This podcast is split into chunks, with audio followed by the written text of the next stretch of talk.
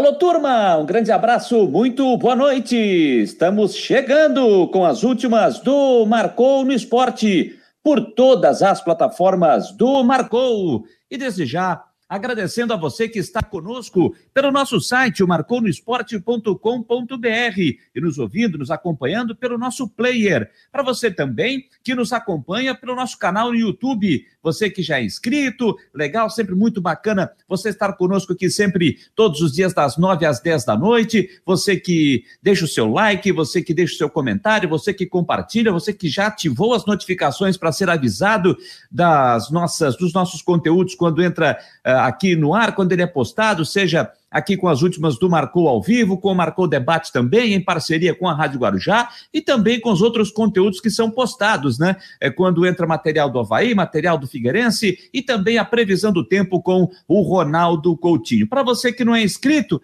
não vacila, meu amigo. Vai lá e se inscreva e faça parte do nosso canal, o canal do Marcou no Esporte. Para você que também nos acompanha pelo Facebook, você que nos segue, você que nos compartilha no Instagram, para você que nos segue e nos compartilha, para você que está no Twitter, nos segue e nos retuita. E para você que também nos acompanha através do app pelo sistema Android, você que já nos acompanha sempre, para você que ainda não tem o nosso app, vai lá na sua loja, na Play Store, vai lá, digita Marcou no Esporte de forma gratuita, você baixa o nosso app e você terá o Marcou, o Marcou no Esporte na palma da sua mão. E a você também que está conosco, você que é, sempre interage conosco pelo nosso WhatsApp, que é o 48, estou botando na tela aqui, é o 48 988 12 8586. 988 12 8586. Muito obrigado pela sua participação, para você que está sempre interagindo conosco. E Estamos começando a edição de número 30 das últimas do Marcou no Esporte, nesta segunda-feira, dia 25 de outubro do ano de 2021,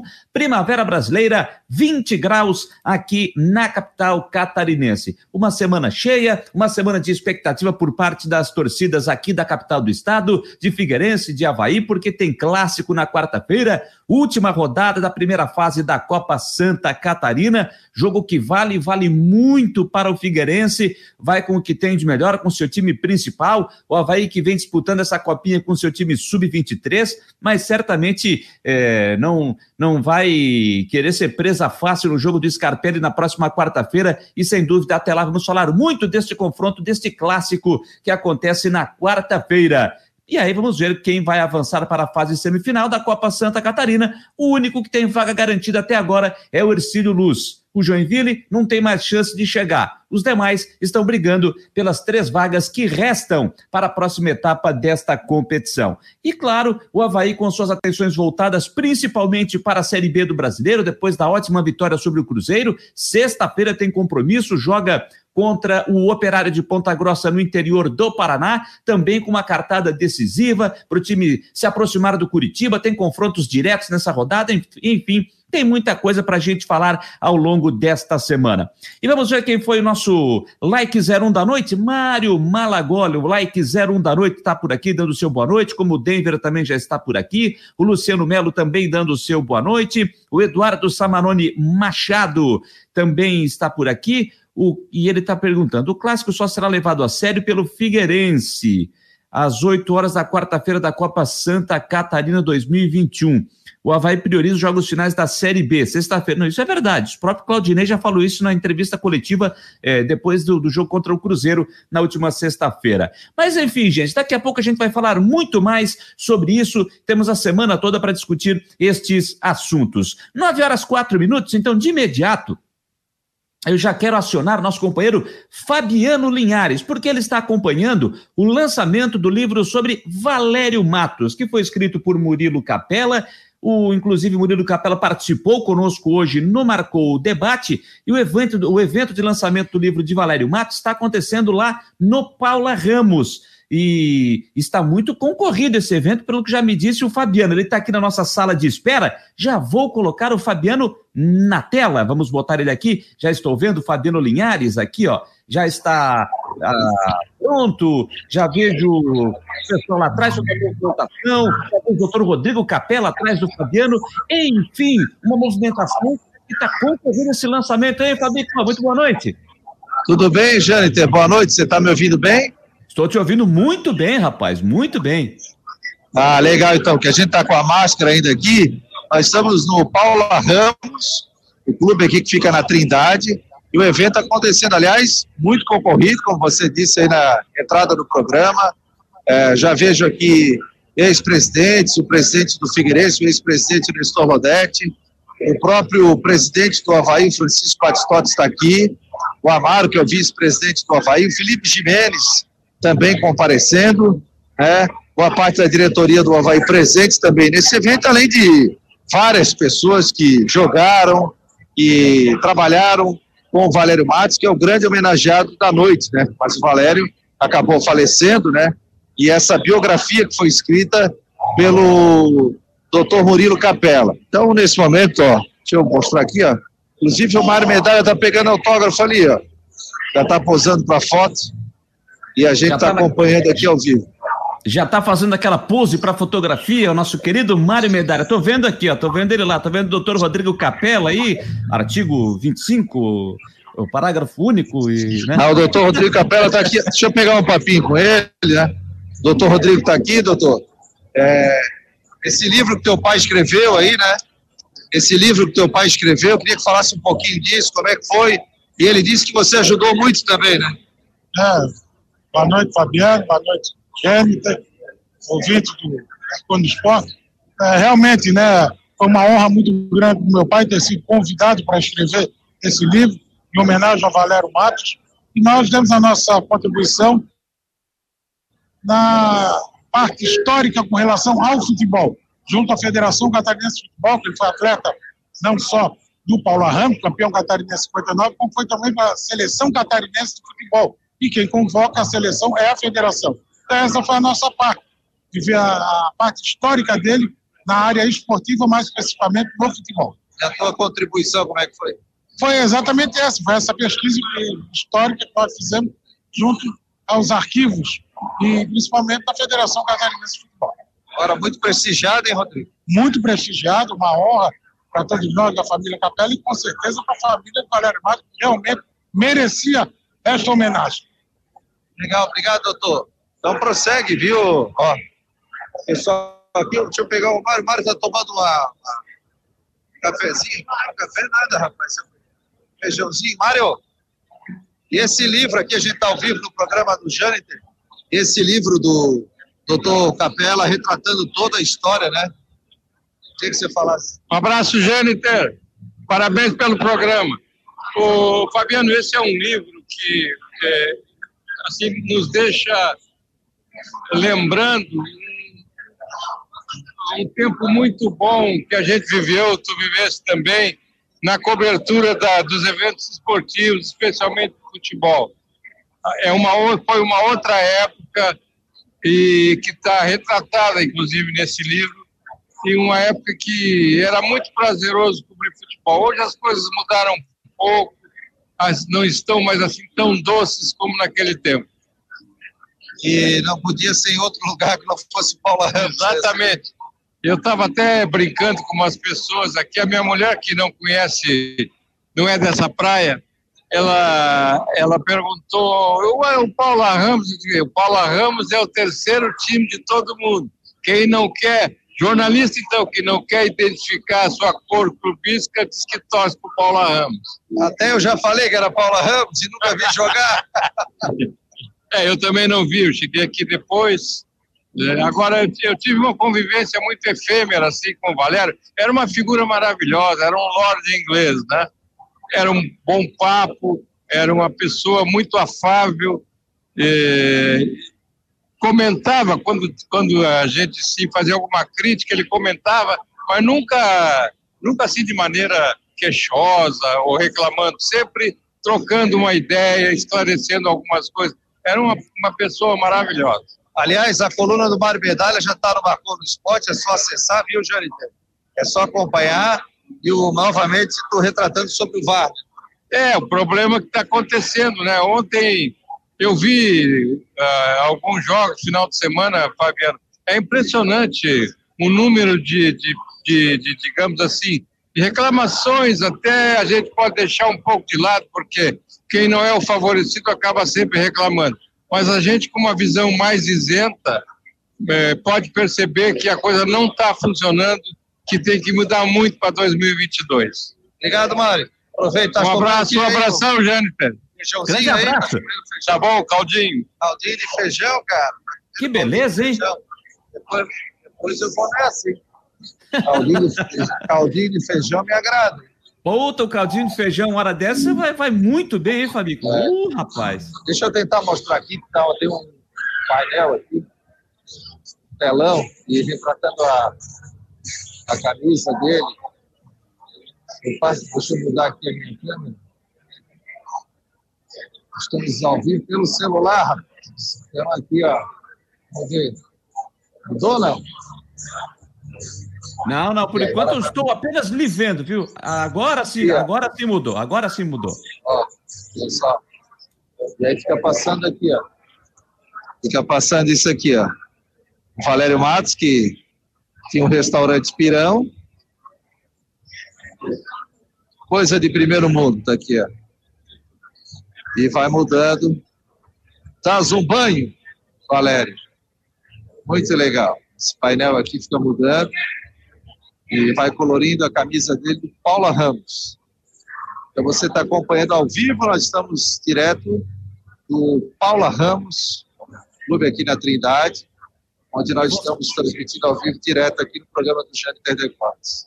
E você está solo na tela aí, viu, Fabiano? Você pode ficar, você está solo, uma, uma imagem grande, você está solo aí na nossa tela aqui do Marcou, viu? Tô vendo, tô vendo aqui, ó. Tô vendo o pessoal chegar, ó. Doutor Murilo Capela aqui também que hoje participou do nosso programa, né? Sim. Tá mandando um abraço para todo mundo aqui. Está chegando para é, autografar o livro. Vou ver ele está autografando o livro aqui. Ó. ó o Bertoncini vai retratar. Ó. E a gente está acompanhando. Djalma Bertoncini, esse jogou muita bola também. Então, figuras da cidade que estão presentes aqui, ó. Vamos acompanhar o autógrafo dele ao vivo aqui dentro do Marcou no Esporte, as últimas Marcou no Esporte, com o Jâniter Defortes. Ele já uma meu pai sempre falava muito, ele já. O pessoal das antigas realmente acompanhando, os novos também, muita gente acompanhando também essa, esse lançamento do livro. Começou às seis da tarde, a previsão é terminar às dez, rapaz. Mas acho Mas... que vai passar das dez, hein? Tem muita gente. Vai, vai. Vai, vai passar das 10 horas. Já Ó, adquiriu o teu livro aí, não? Oi? Já adquiriu o teu livro aí, não? Não, não, não. Cheguei agora, ainda há pouco. Olha só o Tote. Esse aqui, tu já tivesse um Tote desse, tens um desse em casa, hein? Tu também ó. tem um desse em casa, hein? Um Tote é... desse em casa, hein? Olha que legal, ó. Com o Valério aqui. É isso, cara. Momento de Rapaz, que bela homenagem, certa hein? emoção. É, e momento de certa emoção aqui as pessoas que estão participando. Doutor Murilo agora fotografando mais um livro. Depois eu vou esperar a fila passar e eu vou trazer mais informações. Gente, eu vou fazer o seguinte, vou sair para figurar, para figurar compreendendo? Sim, e obviamente. Vou tentar, inclusive, pegar um papo ali, ao vivo, vou ver se eu trago um convidado especial aqui, cara. Não vou nem dizer quem é. Vai que alguma assessoria aí diga, não fala, não fala. Calma, deixa eu chegar de butuca. Daqui a pouco eu volto. Vai tocando daí.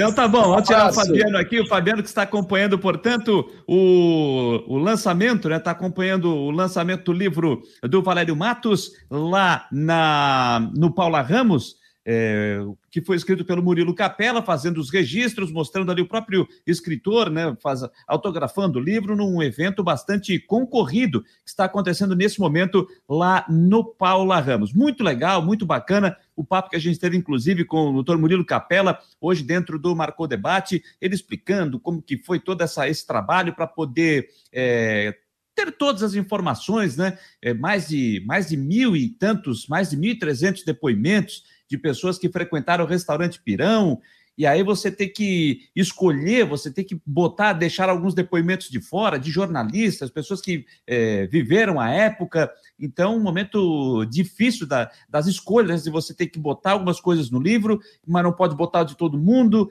aquela dorzinha no coração ter que deixar alguém de fora, enfim. Mas muito legal, muito bacana essa homenagem ao Valério Matos sendo homenageado com esse livro que está sendo é, lançado de forma oficial agora à noite lá no Paula Ramos e o Fabiano acompanhando de, de perto e daqui a pouco ele retorna com mais personagens aqui nas últimas do Marcou no Esporte. 9 horas 16 minutos, 9 e 16. Então já vamos começar a girar as informações, porque daqui a pouco o Fabiano estará de volta aqui conosco e vamos trazer as informações do Figueirense. Figueirense que ontem venceu a equipe eh, da Caçadorense pelo placar de 2 a 1 lá em Caçador, pulou para a segunda posição da Copa Santa Catarina e segue vivo nessa briga por vaga semifinal da, da Copa Santa Catarina. Deu um passo importante? Deu um passo importante, mas a vaga ainda não está garantida. Mas esta segunda-feira do Alvinegro pós-vitória, quem está trazendo as informações é ele, Jean Romero.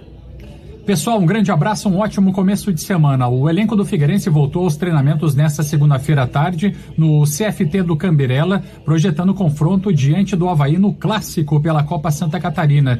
Os jogadores titulares na vitória de 2 a 1 diante do Caçador fizeram um regenerativo na academia e os demais atletas um treino tático no campo do CFT. O atacante Andrew está retornando de suspensão e fica à disposição do técnico Jorginho. Enquanto isso, o departamento médico preocupa porque são vários atletas que estão em recuperação. Os dois laterais direito, Everton Santos e Lucas Weber, o atacante Everton Brito, tem também o zagueiro Ítalo, que sofreu uma pancada na panturrilha esquerda. São jogadores que ainda estão no DM. O zagueiro Lucas Cesani e o próprio meio ofensivo Rodrigo Bassani, que já nem está está mais no Figueirense, está em São Paulo fazendo seu trabalho de recuperação e não permanece para a temporada 2021. Enquanto isso, segue a projeção para o clássico, os ingressos já estão à venda no futebolcard.com e o setor visitante e também o setor B do estádio Orlando Scarpelli estarão fechados. Os demais estarão abertos para o público para esse confronto pela Copa Santa Catarina. Jogo, portanto, dessa quarta-feira que vai definir os classificados para a próxima fase. O Figueirense joga por um empate, já que tem 10 pontos conquistados na tabela de classificação e vai para esse jogo buscando esse resultado. O técnico Jorginho disse na entrevista coletiva que a equipe busca a vitória o tempo todo, mas que também joga com regulamento, porque afinal esse resultado de empate classifica o Furacão para a próxima fase. E esse é o objetivo principal: avançar e conquistar o título para voltar à Copa do Brasil na edição do próximo ano.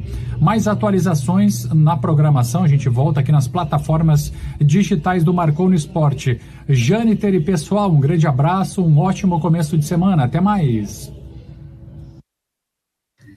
Até mais, Jean Romero, atualizando, trazendo as informações do Figueirense. Figueirense que na quarta-feira, 8 horas da noite, fecha a participação na primeira fase da Copa Santa Catarina, enfrentando o time do Havaí às 8 da noite no estádio Orlando Scarpelli. Lembrando que a promoção para o torcedor do Figueirense, setores C e D no preço de 20 reais, valendo a meia entrada, e o setor A preço de R$ reais também valendo a meia entrada. Os demais setores estarão fechados.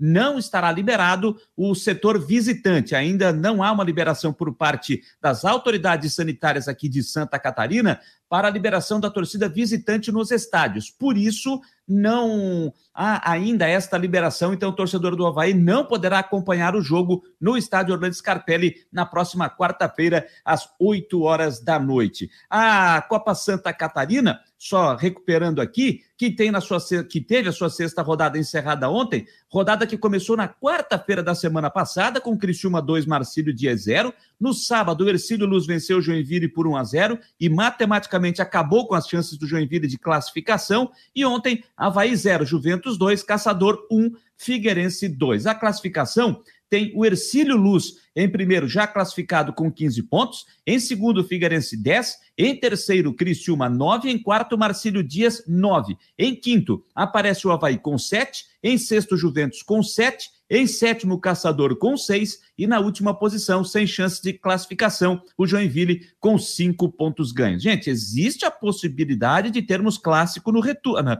na semifinal. Se o Figueirense terminar em segundo e o Havaí terminar na terceira posição, existe a possibilidade de termos clássico na semifinal desta Copa Santa Catarina. Ao mesmo tempo, existe a possibilidade do Figueirense ficar fora por exemplo, se o Figueirense perder para o Havaí, ele já cai para a terceira posição. Aí o Figueirense vai ter que torcer contra Criciúma e Marcílio Dias. O Criciúma joga fora contra o Joinville já eliminado. E o Marcílio Dias pega o time do Juventus na última rodada. É o Juventus? Deixa eu só confirmar aqui. Vamos confirmar a última rodada.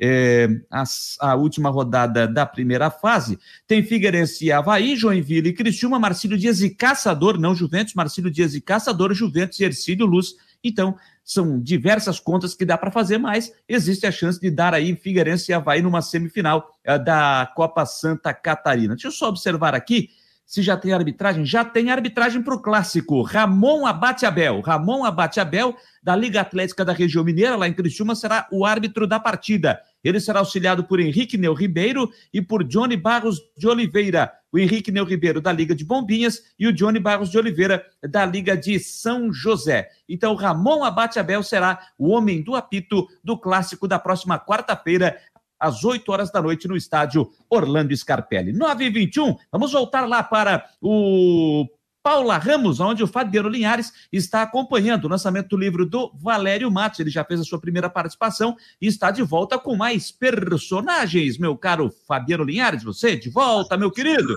Continua me ouvindo bem, meu jovem? Continuo te ouvindo muito bem. Ah, então tá bom. Eu estava aqui conversando, inclusive, com o José, que é um dos filhos do Valério Matos, está acompanhando também, obviamente, essa homenagem do doutor é, Murilo Capella. Vejo aqui, rapaz, a gente não está citando o nome, né? Mas eu vejo alguns pré-candidatos ao Havaí Futebol Clube. É um negócio da concorrida. A campanha já começou. Lembrando que hoje, né? Já está no site do do Esporte, nós já temos, inclusive, a, o edital de convocação para as eleições. Então, a, eleição do Havaí acontece no dia 4 de dezembro e até o dia 14 de novembro, os candidatos terão que escrever as suas chapas. Até o meio-dia do dia 14. Até o meio-dia de 2014. Então, imagina, né? o burburinho que não está aqui nesse momento. Giuseppe, eu conversar com o filho do. Giuseppe. O filho do. Giuseppe. Filho do Valério Matos está por aqui. Giuseppe, e essa, e essa homenagem ao teu pai? Ah, essa homenagem aí, o Fabiano, tá, uma maravilha. Isso aí foi uma iniciativa muito linda do doutor Murilo Capella. Né? E eu acho que foi uma homenagem justa, né? Porque o pai foi uma pessoa que só fazia o bem, só o bem, todo mundo gostava dele. Eu agradeço aí a todos que fizeram essa, esse livro aí. Tá? Um negócio muito bonito. Lembrança que você tem do teu pai? Chegasse a acompanhar ele jogando não? Não, não, não acompanhei. Eu joguei peladas, futebol com o pai. Realmente o homem era craque. Teu pai é. gostava de organizar no sítio, né? Aquelas ah, peladas. Tinha, tinha o sítio dele, que, ele, que era o sítio Zero Mundo. Ah, ele fazia uma mini Copa do Mundo. Ah, daí tinha o time da França, o time da, da Itália, daí tocava o hino da França, o hino da Itália, era uma mini Copa do Mundo, super organizado. É, muito organizado. Ah, o pai sempre foi um homem muito organizado. Ah, negócio. Como é que foi compilar isso aí, todos esses dados, pegar todas essas informações? Não, essas informações foi o doutor Murilo Capella, junto com o Giovanni, né? O Giovanni, o Roberto Costa, o Cesário, que, que fizeram esse trabalho. Ficou muito bonito o livro. Ah, e o pessoal foi ajudando e fizeram. Foi bem bacana, né? Parabéns aí pela justa homenagem, né? E não podia ser num lugar diferente, né? Paula Ramos. Paula Ramos, Paula Ramos foi o time que ele foi campeão, em 1959. Legal, querido. Um abraço para ti, prazer de ver. Obrigado, Fabiano. Obrigado. Sucesso. Valeu, querido. Obrigado. obrigado. Aí, portanto, filho do. Um dos filhos, né? do homenageado de hoje, aqui no Marcou Esporte. Tem uma mesa aqui, está o Felipe Jimenez, rapaz. Vou tentar dar uma encostada nele aqui, ele está ouvindo áudio e tal. Mas é o seguinte, está por aqui. Vou tentar chegar nele aqui. Faz o seguinte, já volto, tá bom? Tá certo. Daqui a pouco eu vou dar um minutinho que eu volto. Tá certo. Fabiano Linhares, que está acompanhando o lançamento do livro do Valério Matos aqui, aqui na Trindade, né, bem próximo ao bairro onde eu moro, aqui no bairro João Paulo, né, aqui na Trindade, no, no, no Paula Ramos, está é, é, acompanhando esse lançamento do livro. Já já o Fabiano vai estar de volta. É, o Sandro Freitas está é, dizendo o seguinte aqui: passou um sufoco para vencer um time da Série C de Santa Catarina. Está se referindo, ele é torcedor do Figueirense. É isso? É, é torcedor do Figueirense, porque estou vendo aqui o seu, seu o, a, sua, a sua identificação com o distintivo do Figueirense. Então está ainda um pouco com o pé atrás, ainda com o Figueirense, né? Com esse, com esse seu momento. Vamos voltar, o Fabiano já está me dando o ok aqui na sala de espera, então vamos voltar com o Fabiano aqui na tela, meu caro Fabiano Linhares. Liga o microfone aí, Estapou. Agora quase sim. pronto. peguei o homem aqui, peguei o homem do máximo. Ah, vai atender uma ligação, mas vai falar comigo, o Felipe Jimenez. É o Ximenes, que, é, que é o Felipe Ximenes, que é o executivo de futebol do Havaí, também prestigiando o lançamento do livro do Valério Matos. Como disse o Fabiano aí, acompanhando, está atendendo uma ligação nesse momento, mas vai conversar com ele já já, lá no, no, no Paula Ramos. Tem muita gente da imprensa aí que acompanhou o Valério Matos por aí, Fabiano? Ah, eu vi aqui o Paulo Brito, vi o Roberto Alves, está o Paulo Branco, o Miguel Livramento também está por aqui. Deixa eu pegar o Paulo Brito. Aqui, ó. Brito, Brito. Hoje eu vou falar do meu cabelo. Estamos ao vivo no programa do Cabeça, conhece Cabeça? Jâniter Decorte, estamos ao vivo, cara. Ah, o cabeção? Mas é. ele cabe nessa telinha aí, não, não, não, não, não, não, Aí, ó, a metade sai pra fora. Ô, Jâniter, até aqui, né? Vamos te ver, cara. Saúde. Igualmente, Paulo Brito, para todos nós. Bom te ver tá também, Paulo. Bastante Tá mandando um abraço. Brito, chega, acompanhasse o Valério, né? Eu acompanhei o Valério, estava falando com o Valmir, eu devia ter 16, 17 anos, em 59, quando o Paulo Ramos foi campeão. E eu tenho uma, um, um texto, né, um livro, em que eu relembro que o senhor Osmir Melo me levou, era o presidente da Liga, me levou para ver um jogo de futebol. Foi a decisão do campeonato da cidade, Paula Ramos e Atlético. E eu não me esqueço porque os dois goleiros, o Leibniz do Paula Ramos e o Nilson, que era de Araranguá, do Atlético. Leibniz depois trabalhou na Poesa, né? Isso. Isso. Eu namorei a irmã dele, né? Mas o Nilson Leibniz eu fiquei, eu fui para casa é, extasiado pela atuação dos dois. O jogo foi 4x4, mas os dois goleiros foram passados. Depois é evidente que a gente acompanhou o Paulo Ramos toda a carreira dele para chegar ao título de 50 anos. Então é um da equipe fantástica como foi o Metropol, o Havaí de 75, o Figueirense, aquele Figueirense do do vice, vice da Copa do Brasil. São times assim que ficam na, na lembrança, como o, o Cris Silva de, de 91, é isso? Isso. E o Joinville naquele nove anos. São, são equipes que nunca vão sair da nossa cabeça. E é evidente que aquele time que está no livro, Carnete, Zilton, Nelizio, Marreco, Nelinho, Emanuel, é, Elinho, Sombra, Oscar, Valério, Isaac. Sabe fantástico? Sabe? Não sei se é da época, tempo romantismo, né? aquilo era fantástico. Ela vinha, matava no peito, não era essa coisa de bico para frente, chega 20 minutos no tempo, começa a devolver a bola para o adversário, pum, pum, isso não, não é? É outro. E o Brito, vocês como é estão aí? Tudo bem, tudo já, graças a Deus aí. Vamos esperando o Marcão no Esporte Debate para te participar. Saudade de ti, pô. Também, saudade de vocês. Né? Sorte para vocês, sucesso para vocês. Mas a nossa época está mudando, né? Tá... A gente vai para o botequim para discutir futebol com mulher, né, cara? Brito, como é que está a questão? Você viu muitos jogadores que atuaram aí na época do, do Valério? Amigos dele também? Você encontrou aqui hoje? Ah, não vi. Não vi. Eu acho que todos. Eu não me lembro de ter visto todos. Os Ganetes não estão tá aqui, em. Nerinho, Zilton já morreu. Marreco já morreu. Melinho já morreu. Manuel já morreu. O Elinho está vivo, mora em, mora em Itajaí. O Sombra mora em Itajaí, tá vivo. Oscar já morreu faz tempo. Valério morreu e o Zac mora na Palhoça. Legal, um abraço, querido. Prazer te ver. Já estão estão dando a última volta no ponteiro. É, tá bem, cara, tá bem, tá bem. Um abraço. Um abraço. Oh, um abraço. Obrigado. Grande Paulo Brito. O, o Fabiano, deixa eu só informar aqui, porque tem gol na Série A do Campeonato Brasileiro. O Atlético Goianiense está fazendo o segundo, hein? De pênalti, foi marcado através do VAR, lá em Goiânia. Dois para o Atlético Goianiense, zero para o Grêmio.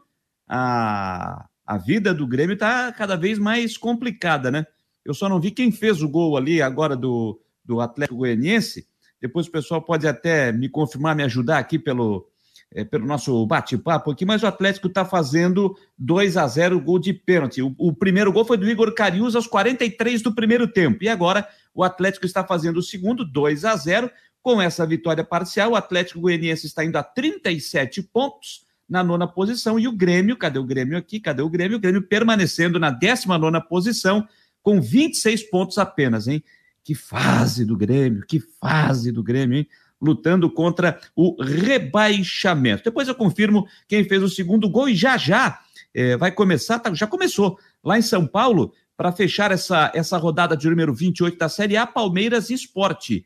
Palmeiras e Esporte, começando 0 a 0 lá em São Paulo para fechar esta 28 rodada. Já já a gente atualiza a Série A do Campeonato Brasileiro de Futebol. 9 horas 32 minutos, 9 e 32, aquela pausa nas informações esportivas, porque é hora da previsão do tempo que nos espera para esta terça-feira. Ele, o homem do tempo, Ronaldo Coutinho, já está chegando, sempre em nome de Imobiliária Steinhaus, em Jurerê Internacional, no norte da ilha, chegando para atualizar e trazer a previsão do tempo. Diga lá, Ronaldo Coutinho, o homem do tempo.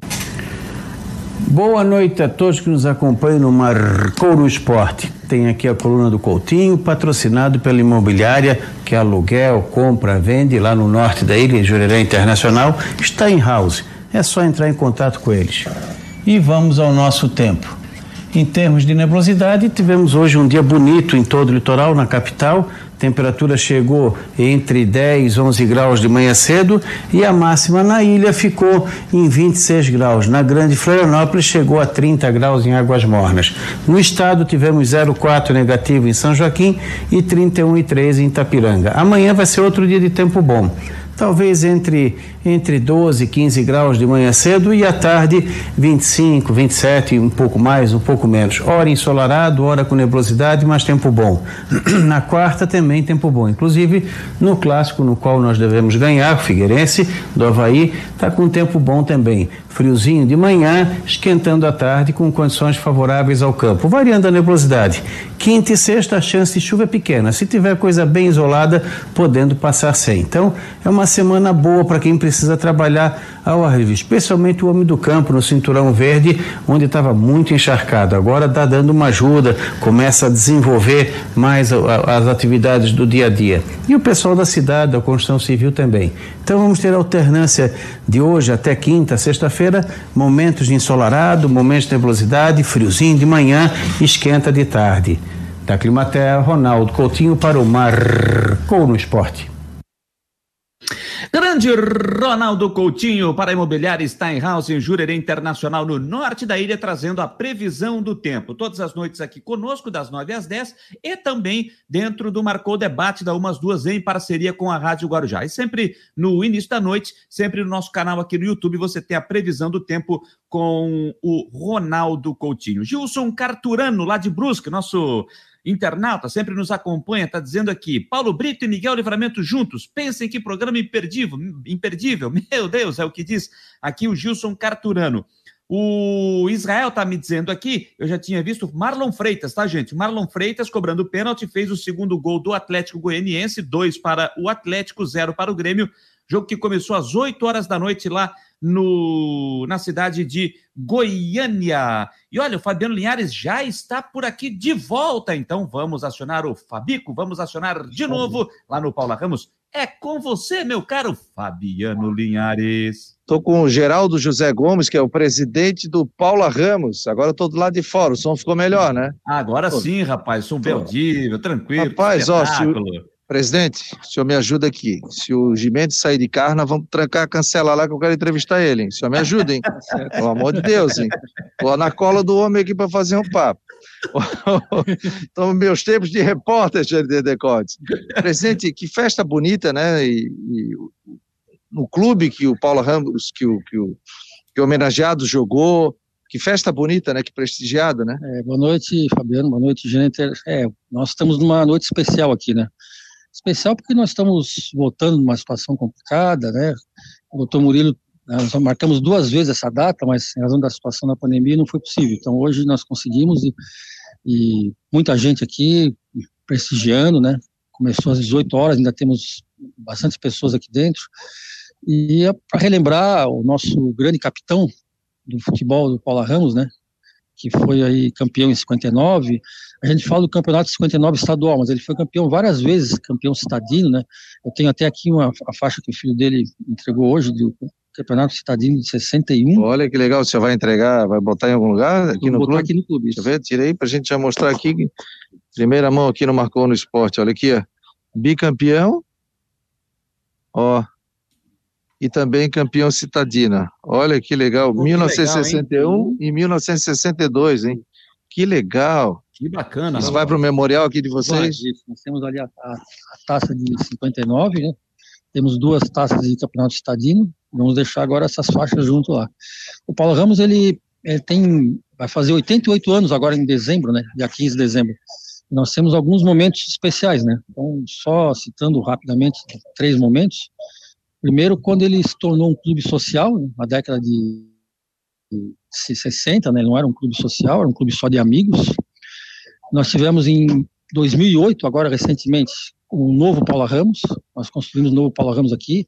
É, houve a venda de, de, parte do espaço de uma construtora e conseguimos aqui um, um clube novo, mais moderno. Não perdemos muitos espaços porque nós temos, por exemplo, o campo de futebol está em cima do estacionamento, que antes não era, né? Nós não perdemos muito espaço. E o terceiro momento foi o futebol profissional do Paula Ramos, né? Eu, eu não era nascido na época, né? Eu nasci em 59, no ano do, do título, mas eu fico imaginando uma cidade como Florianópolis, onde a torcida se divide entre Havaí e Figueirense, aparecer um clube, esse clube conseguir campeonatos estadinos, conseguir para o octagonal final de, do campeonato de 59, que foi disputado em 60, e ser campeão, né? Foi um, uma glória. E o Valério Matos foi o nosso grande capitão, né? Não, e o clube aqui está muito bonito, né? Realmente, isso já era para ter sido feito antes do, do antes da pandemia, né, esse livro, né? Isso, nós, o doutor Murilo tem conversado com a gente, era para ter sido feito até no final do ano, não deu certo, marcamos para março, com a esperança que a situação fosse melhorar, e conseguimos agora, finalmente conseguimos agora, mas foi uma festa bonita, muita gente aqui, muita gente. Não, a gente tá para notar que está muito bem é, prestigiado, né? E muita gente até emocionada, né? Revivendo aquele tempo, né? Exatamente. O Giovanni, que é o filho do Valério, fez ali um discurso bem emocionado.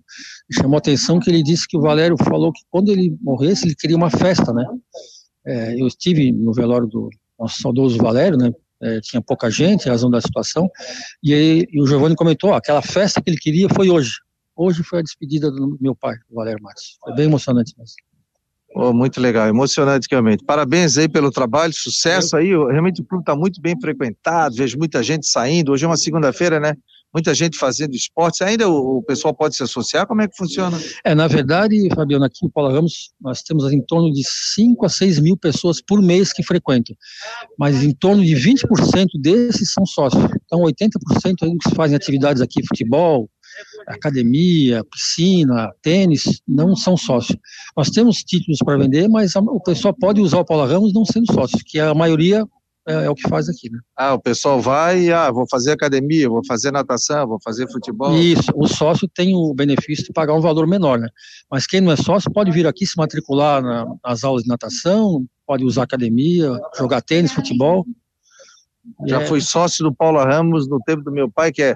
Antigamente a gente era sócio do LIC, 12, Paula Ramos, era tudo, né? Isso.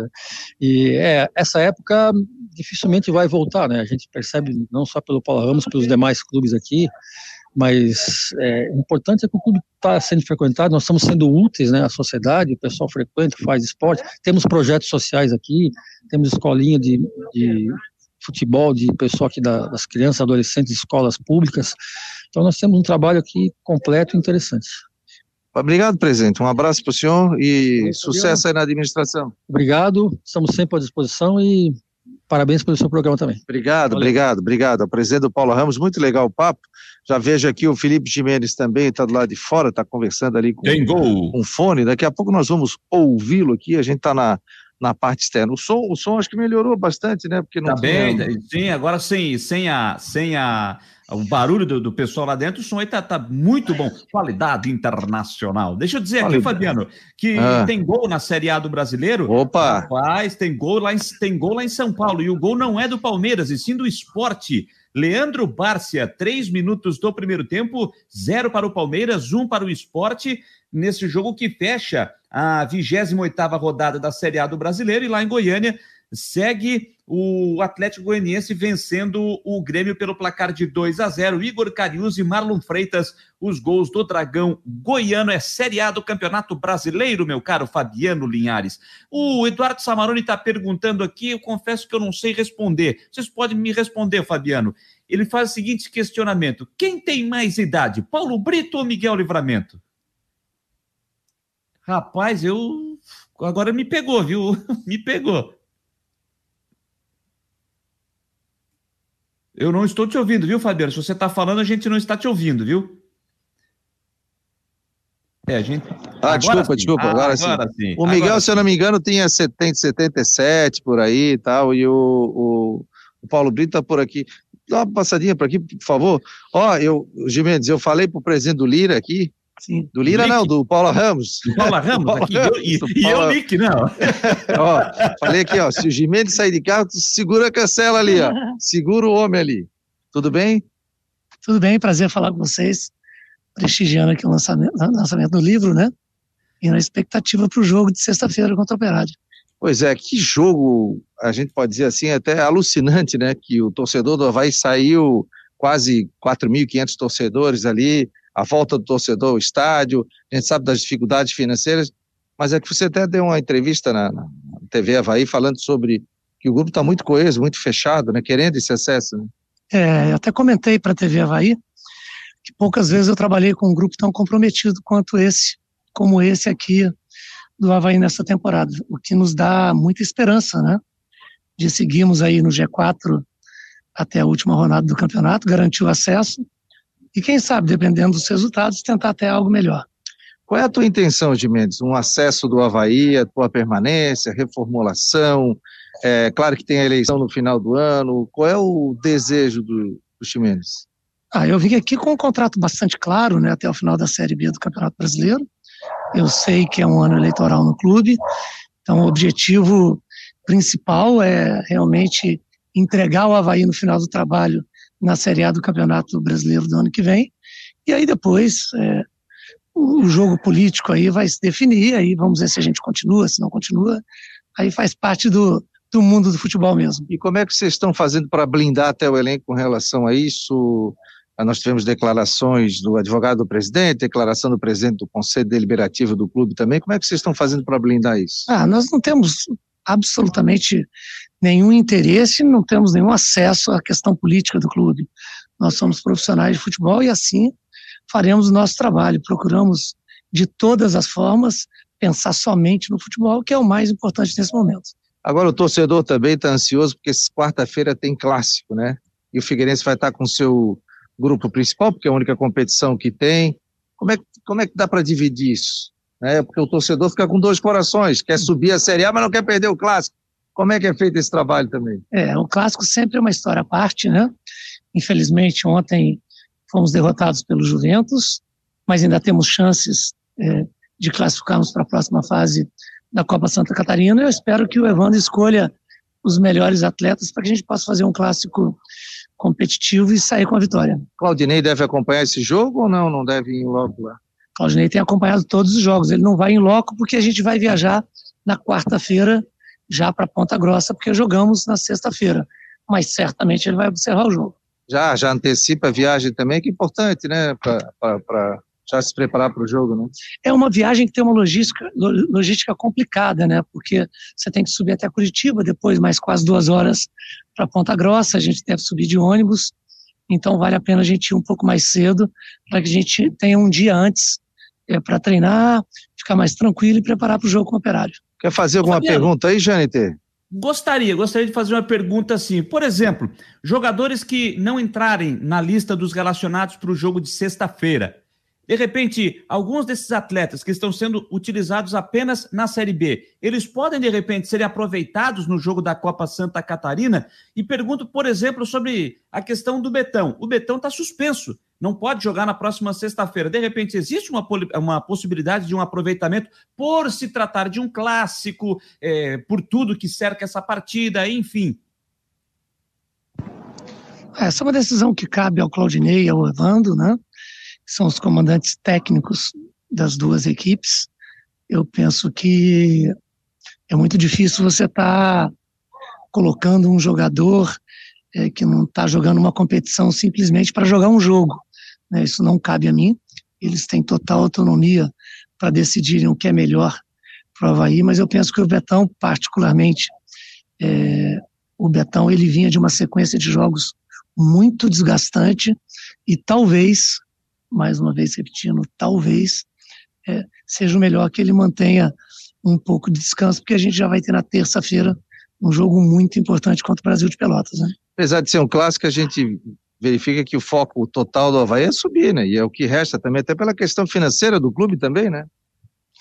É, esse negócio de foco, o foco sempre é ganhar o próximo jogo, né? O futebol não te permite é, não ter foco numa partida quando você vai jogar, principalmente quando essa partida é um clássico com o Figueirense. É, só que eu penso que muitas das vezes os melhores jogadores não são os jogadores certos para aquele momento. Né? Eu acho que o, o Evandro está muito consciente disso, ele vem conduzindo o trabalho na Copa Santa Catarina. Estamos todos atentos e observando esse trabalho. Eu espero que ele escolha os melhores jogadores para o clássico. Você acha que vem mais gente para a briga ali? Vasco, CRB, ou dá para já ter que vão brigar sete times para a quarta vaga? Porque a gente hoje vê ali CRB, Havaí, Botafogo, o próprio Curitiba e o Goiás também, né? É. Hoje eles estão desgarrando um pouquinho mais, né? É, tá muito equilibrado ainda, né? Porque a gente tem o Curitiba, Botafogo, Havaí e Goiás como os quatro primeiros, né? O CRB vem logo em seguida com 50 pontos. A gente já tem o Vasco ali com 46 pontos. A gente tem o CSA com 45 pontos. Eu acho que a briga ainda está muito grande. Né? Dois tropeços aí pode já colocar em risco a sua vaga. Mas eu penso que o Havaí, a partir do momento que ele depende somente dele, eu acho que a gente tem que focar os esforços realmente nas conquistas dos pontos que precisamos, né? que joga agora Botafogo e Goiás, né? E o torcedor tá dizendo, assim, ah, tomara que de repente o Goiás ganhe, o Havaí ganhe o seu jogo e passa do Botafogo. Só que o Goiás fica na luta, né? Sim, é, a gente não tem que esperar muito resultado dos outros. Eu, particularmente, gosto sempre de empate, né? Ah, empate você distribui só dois pontos, né? Uma vitória sempre distribui três pontos. Então, na, na briga da matemática, a gente acaba sempre preferindo dois pontos. Ontem, por exemplo, o Vasco empatou com o Náutico, né? O que acabou sendo um bom resultado para a gente, porque o próprio Náutico não chegou, né? Que vai ser nosso adversário na penúltima rodada. Mas o que é importante é que a gente foque na nossa conquista, lutar para conquistar os três pontos das partidas que a gente tem para disputar. Se a gente conseguir, naturalmente, a gente vai estar classificado. Só para liberar o Jimenez também, ou quer mais alguma perguntinha, meu jovem Jâniter Decotes? Não, não, fique à vontade. É, o pessoal está participando aí também, deve estar tá participando, né? O torcedor é, do Havaí, torcedor do Figueirense também. A gente está ao vivo, viu? Pelas ah, redes sociais, pelo site do marconosport.com.br, pelo YouTube, pelo Twitter, pelo Face.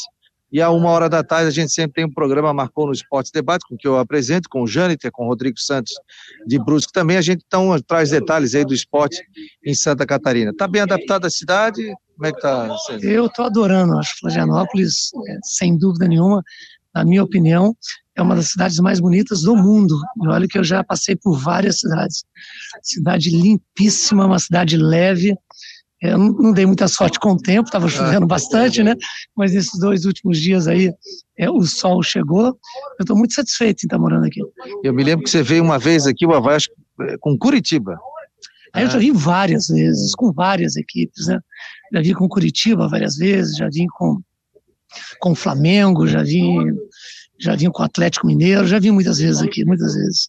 Ô, Jimenez, como é que você está avaliando aí o futebol brasileiro até o momento? Série A, Série B do Campeonato Brasileiro? Qual é a tua avaliação? A gente está com um campeonato disputado, talvez na Série A um pouco mais polarizado, né? Ele está mais polarizado na parte de cima.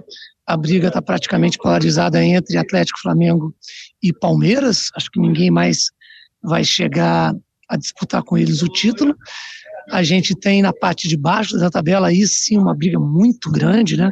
A gente tem campeões mundiais é, lutando para não cair, o que mostra o equilíbrio do futebol brasileiro. Na Série B, a Série B mais disputada da história deste campeonato. E eu, eu tenho visto com muita uma expectativa muito boa a chegada da SAF, a Sociedade Anônima do Futebol.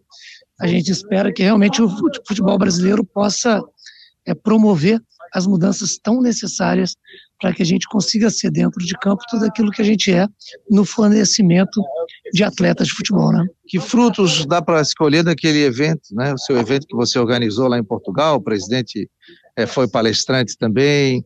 Como é que foi o evento? Qual foi a tua avaliação? Qual foi a intenção também desse evento? Ah, olha só que engraçado, né? O futebol já está no, no Brasil há 123 anos e foi o primeiro evento da história do futebol brasileiro fora do país para falar sobre gestão esportiva. Nós tivemos um alcance a mais de 6 milhões de pessoas. Nós levamos seis presidentes de clubes, nós levamos um senador da República, nós levamos donos de clubes no, no, nos Estados Unidos. Então, o grande objetivo era mostrar é, que o futebol brasileiro é muito mais do que simplesmente um fornecedor de mão de obra barata. E eu acho que esse objetivo foi muito alcançado. O evento foi realizado no Estádio da Luz. A gente teve a presença do Jorge Jesus, treinador do Benfica, campeões mundiais, atletas, ex-atletas, e eu fiquei muito feliz. Espero que ano que vem a gente possa repetir o evento. A tendência que tem anualmente esse evento e, e sempre lá em Portugal ou em outros países? Então, a gente já está com três propostas de fazer o ano que vem em outros países, mas a gente ficou tão satisfeito é, com o resultado de Portugal que pode ser que a gente mantenha o evento lá em Lisboa mesmo. E tem uma possibilidade de alguns frutos para o Havaí também, não? Abre-se a porta?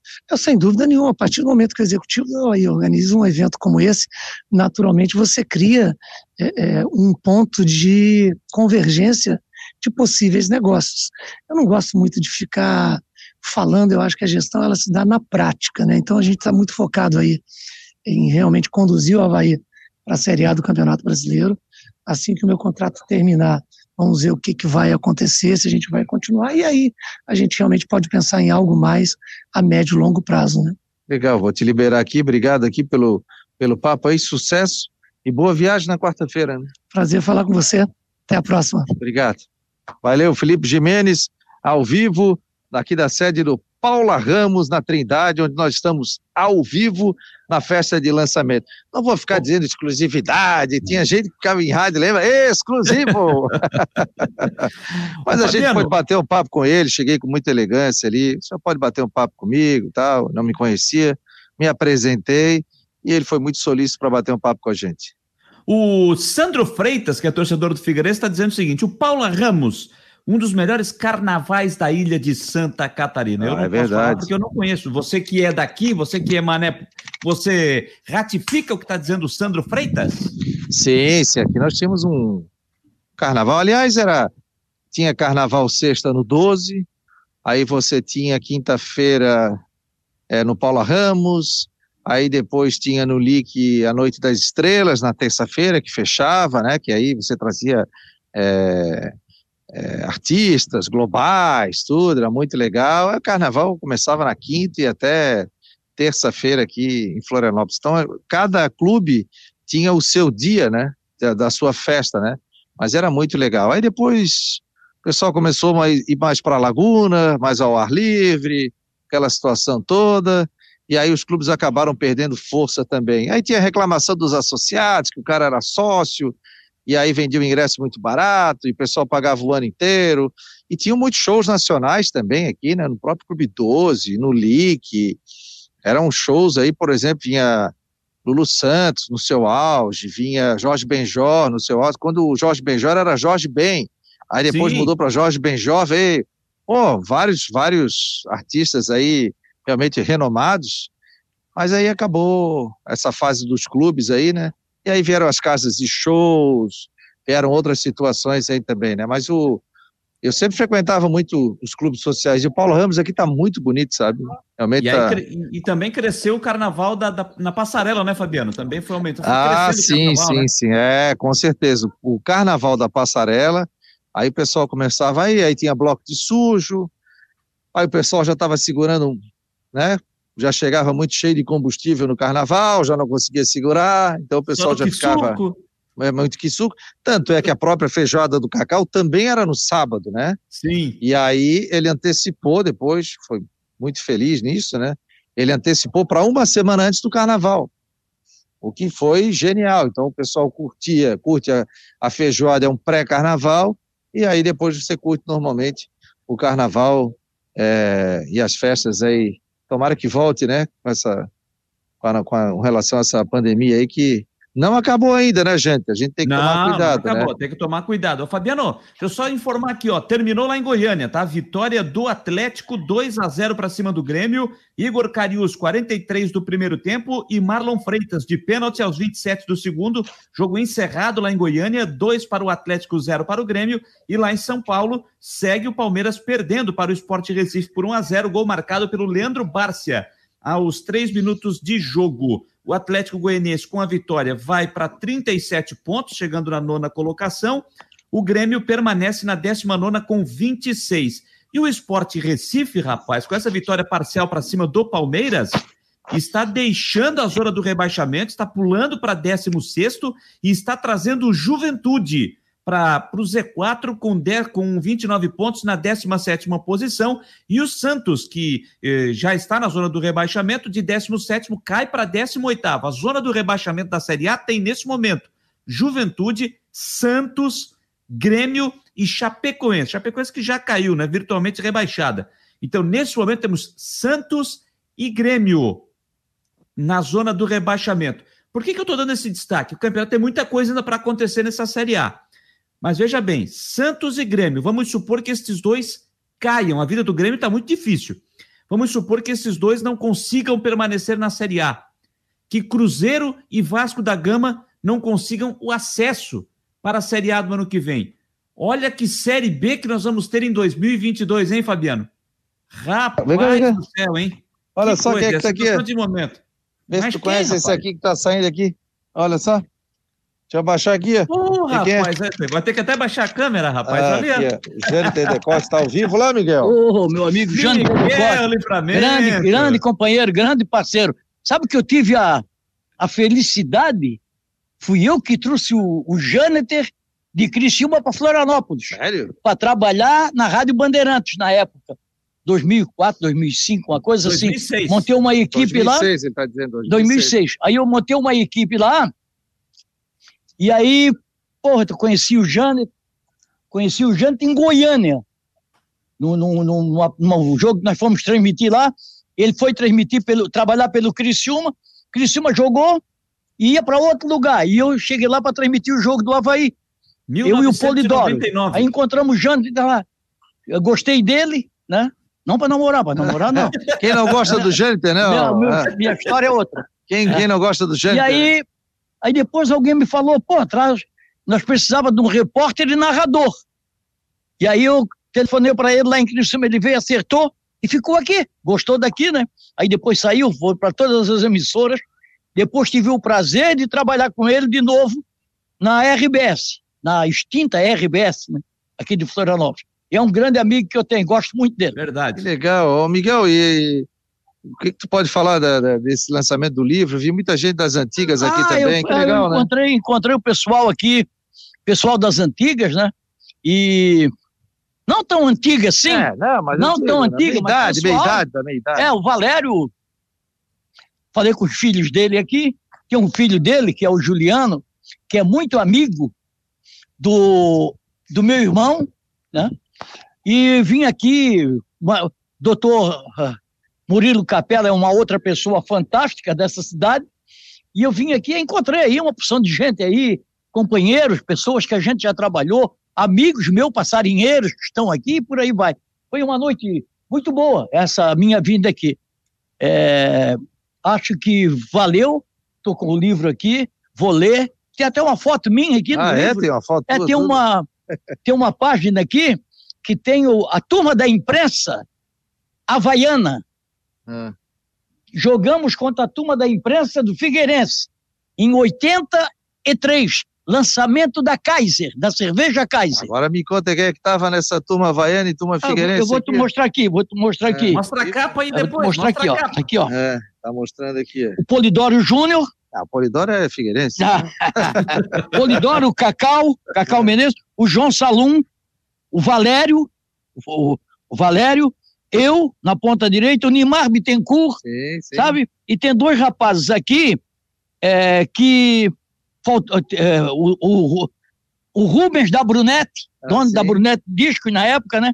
E tem dois rapazes aqui que faltou gente, o goleiro no seu nome e o lateral aqui que também trabalhava na época em outra emissora lá, eu não me lembro, era motorista, parece, jogo, 2 a 2 disputa de pênalti. É mascarada aqui ficou para bater o último e fez o gol. Deram porrada pra caramba. A turma da, da, turma da, do é. Figueirense deu porrada pra caramba. Ganharam as penalidades? Nós né? ganhamos nas penalidades. Lançamento da casa, agora tu vê. Sede, uma sede danada, um intervalo, e não tinha água, só tinha cerveja, tive é. que tomar cerveja. Coisa horrorosa. Cerveja. Coisa horrorosa. E como é que tu tá, Miguel? O pessoal sempre pergunta por ti lá no nosso Marcou no Esporte Debate. Pô, leva o Miguel, leva o Miguel. Mas o, o Miguel hoje está fazendo parte do grupo VEG, está narrando mas os jogos. nada a ver uma não, coisa eu sei, eu sei, mas você tem o teu tá perguntando aqui por ele, viu, Fabiano? O pessoal, pessoal está perguntando, tá perguntando aqui, por ti e tudo. E como é que foi essa pandemia para ti? Como é que não, foi isso eu, eu, eu, graças a Deus, não tive nada, né? Eu, a, a pandemia atrasou a minha vida. De todos né? nós, né? É, de todos nós. Atrasou a minha vida. Financeiramente, eu fiquei, me cuidei muito, né? Até hoje, eu era para tomar a terceira dose da vacina. Não fui, porque um amigo meu disse assim: ó, oh, tá dando uma reação danada. E as duas primeiras doses que eu tomei, não tive reação. É, minha mãe já tomou, meu pai já tomou. Tá, aí eu ia tomar. tomar a terceira dose, mas como eu tenho compromisso, tinha que vir aqui hoje. Amanhã eu tenho compromisso. Amanhã. Quarta-feira tem um clássico, eu vou trabalhar. É, Quinta-feira tem também, de vez em quando, tem um futebolzinho de salão para gente jogar coisa. Aí então eu digo, não, vou deixar para segunda-feira. Mas estou bem, graças a Deus. Não tive a, não tive a Covid, né? nem ninguém da minha família também. Estou é, bem, tô, legal. Miguel, e eu vi ali você conversando também, o presidente do Havaí estava aí e tudo. Como é que você vê toda essa situação do Havaí para subir, questão política, pode ter três, quatro chapas? Eu, olha só, quando começou o campeonato, até tem gente cobrando de mim isso aí. Eu falei assim, Primeira rodada, o Havaí tomou porrada, só foi ganhar do Vasco, quando não se esperava, tal, não sei o quê. Eu disse assim: o Havaí é time para ficar no meio da tabela. Pela teimosia do Claudinei, ele é muito teimoso, né? Muito teimoso. Não estou dizendo que é mau técnico, é sim, é muito sim. teimoso. É aquela tal história, não sabe fazer. Quando é para mexer, ele não mexe. Quando não é para mexer, ele mexe. Então, é, só para dar um exemplo, o jogo aqui contra a Ponte Preta, depois eu conversei com o Gilson Klenner, que era o treinador, depois de jogo, mais tarde um pouco, é, o time estava ganhando de 1 a 0 que o Havaí não deu goleada em ninguém, só deu goleada no Cruzeiro lá, 3 a 0 E mais o Havaí é para ganhar com, a, com, as calças na mão. Acaba logo, por favor. Aquela história. Aí, é, contra a Ponte Preta, o Havaí estava ganhando o jogo de 1 a 0 O Vinícius Leite estava sendo apontado por nós da equipe do Grupo VEG como um dos melhores. Ele pega, saca. Não precisava, pô, não precisa tirar, tá bem, não tira. Ele tirou, aí o Gilson Kennedy começou a jogar em cima do, do, do lateral esquerdo do Havaí, que o, o Vinícius estava preocupando o lateral direito da Ponte Preta. E aí ele tirou e aí perdeu dois pontos. Então, tá falando o seguinte: o Havaí vai ficar no meio da tabela. De repente, chegou o Copete. Melhorou. Aí tá jogador, né? É, mas tá jogando errado, tá jogando pela direita. Eles pegaram essa mania agora, viu, Janter? Eles pegaram essa mania agora assim, ó. O cara é, é canhoto, joga na direita. Jogar pela contramão. Ah, pé trocado não adianta, funciona. Pega da direita, joga para a esquerda, o caso do Vinícius Leite. Se o, Havaí, se o treinador do Havaí não fosse tão teimoso como é, o Havaí estava disputando o título hoje. E ainda há possibilidades. É só ter um pouquinho de, de, de inteligência nesses jogos que faltam. Tem sete jogos ainda, né, Miguel? É. Muita coisa, mas tá bem acirrado, né? É, mas também tem que tomar cuidado que o Vasco está subindo, né? Tem que tomar cuidado. Estava conversando com o presidente do Havaí ali. É... Ele até foi muito gentil comigo, coisa. É... Mas agora é época de eleição, todo mundo é amigo. Chegou para ti na realidade, ó, Miguel, na realidade.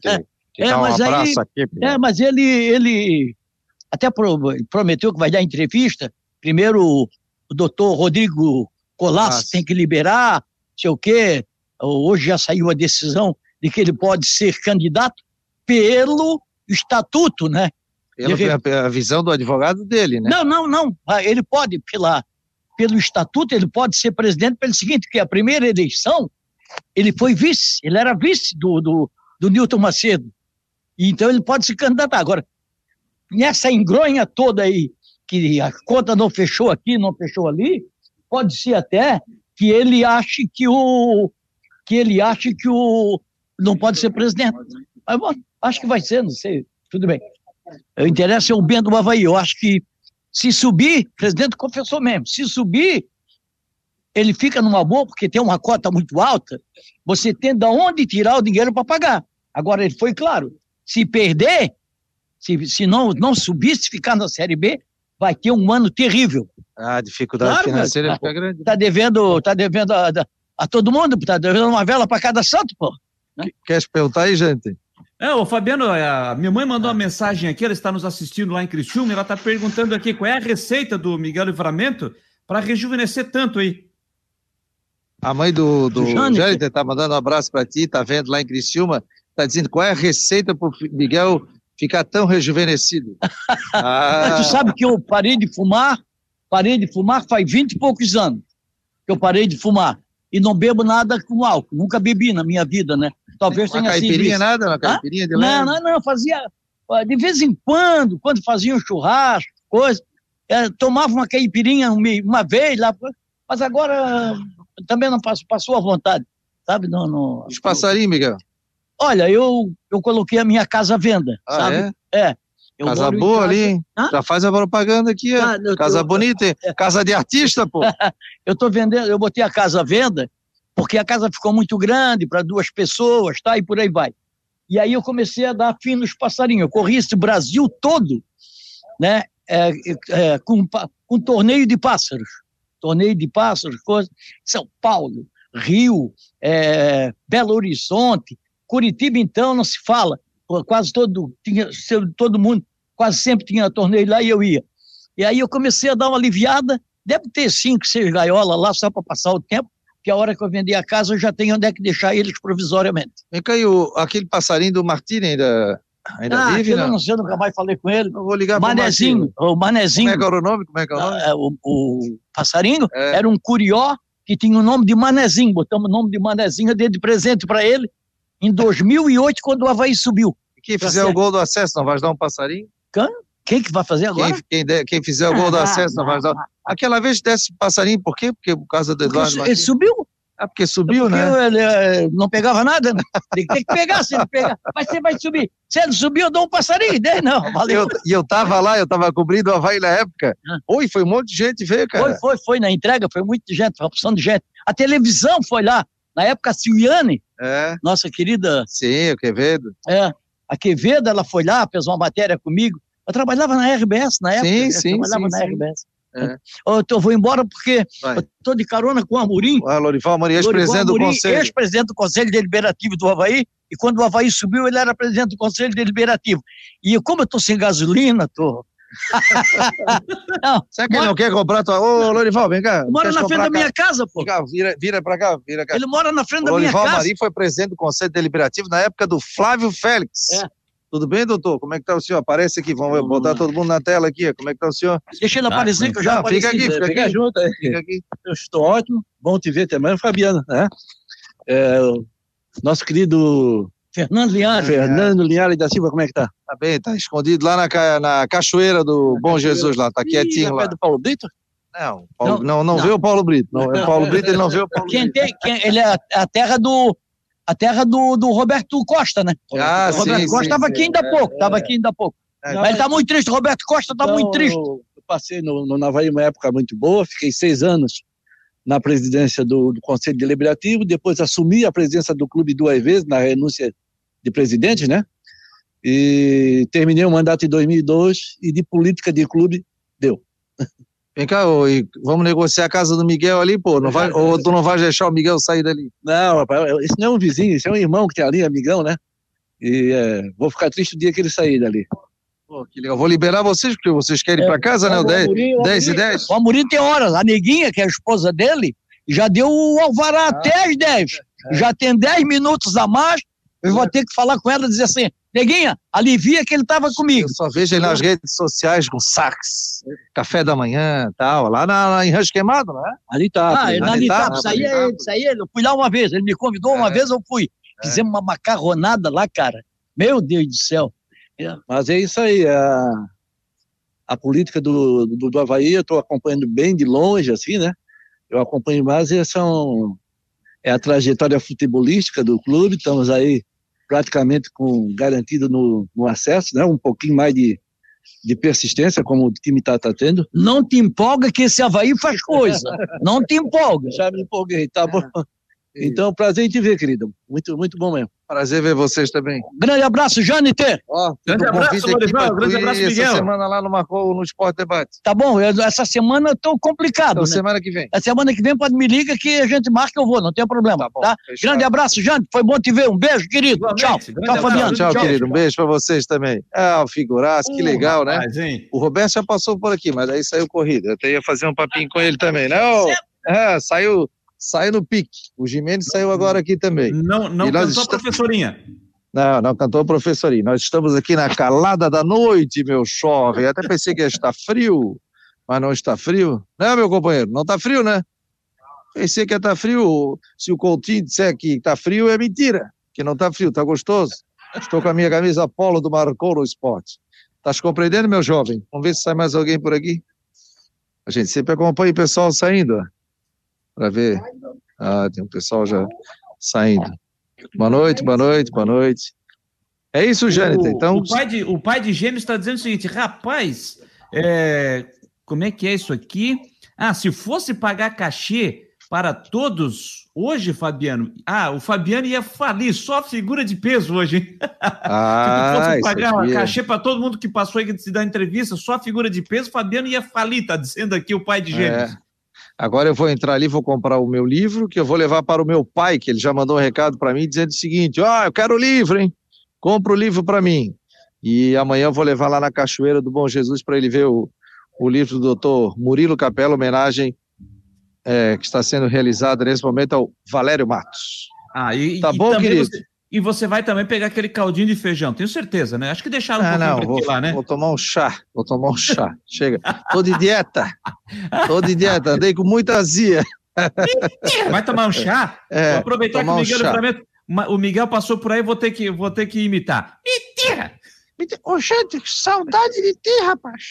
Ô, gente, dia 13 de março de 1968, eu encontrei ele, ele estava comendo caldo de cana. Não te lembra, gente? Do caldo de cana? Pô, se- 68 aí também tu acaba comigo, né? É, mas o Miguel é uma figura. A gente, né, apesar de trabalhar em outras emissoras, mas a gente se- sempre se encontrava em, antes dos jogos, almoçava Sim, junto, tomava sim, café da sim. manhã, depois se reunia, tinha aquela resenha maravilhosa com, com o pessoal, então temos muitos essa... amigos na imprensa, né? E essa história que ele citou aí, que, lá, que a gente se encontrou lá em Goiânia, foi em 1999. O, eu fui cobrir o jogo do Criciúma, que ele foi jogar contra, contra o Goiás, se eu não estou equivocado. É, uma daquelas viagens que a gente faz, a gente foi de carro. Eu e o Dante Bragato Neto, nós fomos de carro para Goiânia. Que era que tu e... fazia? Comprava lembrancinhas? Lembrancinhas. 22 horas viajando. E aí o, o Havaí tinha jogado, o Havaí tinha jogado é, se eu não estou equivocado, o Havaí tinha jogado com o 15 de Piracicaba, lá em Piracicaba, e foi direto para Goiânia, porque ele tinha um jogo contra o Vila Nova, se eu não estou enganado, é, lá em Goiânia. O jogo era no sábado, e nós saímos é, na quinta-feira, na sexta-feira de, de, de, Goiânia, de carro, para fazer um jogo do Próspera contra o Itajaí no domingo. Então, por isso a gente, o jogo foi na quarta, a gente ficou até a gente ficou até sexta-feira em Goiânia e depois a gente seguiu viagem para fazer uma parada em Itajaí, depois sim vir para Criciúma. 1999 e quem e quem estava além do era o, o na Guarujá era o Miguel Livramento com o Polidoro Júnior e na CBN Diário era o Sales Júnior com o nosso querido querido Elton Luiz. O técnico do Havaí era o Cuca. Cuca que está aí prestes a levantar o troféu de campeonato de, de campeão brasileiro com o Atlético Mineiro. Mais uma vez, campeão brasileiro pelo Palmeiras, campeão, pode ser campeão, campeão da Libertadores pelo Atlético Mineiro também, né? Exatamente. Então tá aí podendo ser campeão brasileiro o Cuca, que era o técnico do Havaí. Era o Cuca? Uh, o Cuca era o técnico do Criciúma. Não, era o técnico do Havaí. Era o técnico do o Havaí. Cuca em, o Cuca foi. Eu me lembro que eu era setorista e estava iniciando e o Cuca tinha era o técnico do Havaí na Série C do Campeonato Brasileiro. E depois ele saiu dali, ele foi para Inter de Limeira. Do Havaí ele saiu para Inter de Limeira. No é, Campeonato rapaz. Paulista. 1999. Eu me lembro que nessa viagem que o Miguel citou, ele saiu com a gente aí para ir no shopping lá em Goiânia. E adivinha o que é que ele foi procurar e comprou? Dois pares de sapato branco. Ah! é, hoje eu não vi se ele estava com sapato branco, não. Hoje ele não estava, não. Estava com sapato preto. Era sapato preto, era. Tá, tá bom, bom, querido? Vou te liberar aí pro, pro caldinho de feijão e o chá, viu? Valeu, querido. Um abraço, obrigado a todos. E lembrando que amanhã a gente tem Marcou no Esporte Debate, diretamente aqui. Vou encerrar o meu minha unidade móvel, tá compreendendo? Tô compreendendo. O Gastão de, o Gastão de Boé que fazia pela Guararema Daí ele dizia o seguinte: diretamente da unidade móvel. Daí ele passou perto de uma torcida ali num clássico, quase viraram o carro da Guararema. O pneu tava meio murcho, quase viraram o carro. Ele disse: Ô, oh, Galo, Galo, pô, que isso? Ô, galo, galo. Vocês vão virar um negócio aí que tá cheio de equipamento, pô. Ó, hoje com a tecnologia, um tripé, um celular e um fone com retornozinho. Beleza, Deu? É a nossa unidade móvel. Um abraço. Grande abraço. Bom programa aí. Tchau, Parabéns tchau. pelo trabalho aí na cobertura. Tamo junto. Fabiano Linhares, tamo junto. Fabiano Linhares conosco, falando lá diretamente do Paula Ramos, aqui bem próximo onde onde a gente mora, aqui no bairro João Paulo, para acompanhar e, trazer bate-papo com o Felipe Ximenes, com o Ximenes, executivo de futebol do Havaí, e também trazendo é, um pouco mais de tudo aquilo que está acontecendo lá no lançamento do livro sobre o Valério Matos, que jogou futebol, também teve seus empreendimentos, contando a história desse grande personagem aqui da capital catarinense. E aí o Fabiano aproveitando para ouvir outros grandes personagens também é, do, do jornalismo de Santa Catarina, acabou de esse papo muito legal com o Miguel Livramento também, falou com o Paulo Brito, com o Mário Medalha, enfim, muito legal essa participação do Fabiano, direto ali do Paula Ramos, trazendo essas informações e esse lançamento do livro do Valério Matos. E olha, rapaz, hoje não tem jeito, 10 e 18, o barco vai seguindo e tem informação para a gente rolar aqui ainda. Eu vou dar uma esticadinha no pescoço aqui, não estranhe aí, só para ver se eu consigo visualizar o tempo de jogo. Um... 48 minutos do primeiro tempo lá eh, no Palestra. Que palestra, rapaz? Sou do tempo do Palestra Itália, no Allianz Parque. Segue o esporte vencendo o Palmeiras por 1 a 0 gol do Leandro Bárcia, três minutos do primeiro tempo. E no outro jogo da noite, para quem está chegando agora, o Atlético Goianiense derrotou o Grêmio por 2 a 0 com gols do Igor Carius e o Marlon Freitas, jogos que fecham esta 28 oitava rodada da Série A do Campeonato Brasileiro de Futebol. Bom, gente, vamos continuar as informações aqui. Deixa eu passar para o sistema, estou voltando para o sistema e trazer as informações do Leão da Ilha. O Havaí que tem esse compromisso com a Figueirense pela Copa Santa Catarina na quarta-feira, mas é claro que o Havaí tem suas atenções todas voltadas para a Série B. Um jogo importantíssimo na sexta-feira, lá em Ponta Grossa contra o Operário, às sete horas da noite. E o Cristian de Los Santos está chegando com as informações do Leão da Ilha. Fala, meus queridos amiguinhos. Bom, o Havaí entra em campo somente na sexta-feira. Time, se eu não me engano, vai viajar na quarta-feira. Então, na quarta-feira, o embarque, né? Tem o jogo contra o Operário de Ponta Grossa. É um adversário que o Havaí é, tenta aí buscar uma vitória fora de casa para ficar ainda mais tranquilo na tabela de classificação. Vitória contra o Cruzeiro, vitória importante, grande participação do Gladson, destaque, o Lourenço também foi muito bem, Vinícius Leite entrou no time, enfim, deu uma outra cara, uma outra dinâmica. Então, são algumas situações que o Claudinho Oliveira provavelmente vai repensar, principalmente a questão do Gladson, não, do Gladson, do Jadson como titular, isso mesmo, Jadson é, tem qualidades, todo mundo sabe. Mas parece que ainda não teve o encaixe certo no time do Havaí. E aquele esquema com o Vinícius Leite entrando tem dado mais resultado. Foi assim de novo, né? O time ele volta a ficar mais ofensivo, né? O, o, o encaixe de jogo, o modelo que o Claudinho Oliveira aplica, ele acaba tendo mais respostas nesse estilo, da forma como ele coloca com o Vinícius Leite. Enfim, isso é assunto para ele. Mas quem tá fora do próximo confronto é o Betão. O zagueiro tomou o terceiro cartão amarelo. Então, né, tá fora. Acredito eu que o Rafael Pereira assume então a titularidade na zaga ao lado do alemão. Acho que é isso, não tem muito o que inventar, né? É isso aí. E, e, vida que segue. Bom, sobre o goleiro Gladys fazer um convite amanhã no Pan News Esportes, na Jovem Pan News Florianópolis, 103,3 FM. O Gladson vai estar ao vivo com a gente lá, comigo, Marcos Cacetário, Pepeu Cardoso e grande elenco, falando sobre esse momento, as defesas, enfim, né, toda essa repercussão, o momento do Havaí, muito próximo de conquistar o acesso. Então convido vocês a acompanhar a gente amanhã no YouTube, arroba Pan News Floripa, ou na Jovem Pan News Florianópolis 103,3 FM. Era isso, informações do Leão, repórter Christian de Los Santos. Obrigado, Christian, atualizando, trazendo as informações do Havaí, que para o jogo contra o Operário não terá o Betão suspenso pelo terceiro cartão amarelo. E no jogo de sexta-feira, a vitória por 1 a 0 sobre o Cruzeiro, o gol foi anotado pelo Lourenço. Lourenço que já foi muito criticado pela torcida, muitos já não queriam ele mais no clube. É, eu, eu vou repetir o que eu disse aqui já sobre a questão do Lourenço, até mesmo do próprio Gledson, tá? E eu me sinto muito à vontade, muito confortável para falar sobre isso. Por quê? É, é, o Gledson, eu fui um dos defensores da entrada do Vladimir no time quando ele foi contratado e a saída do Gledson.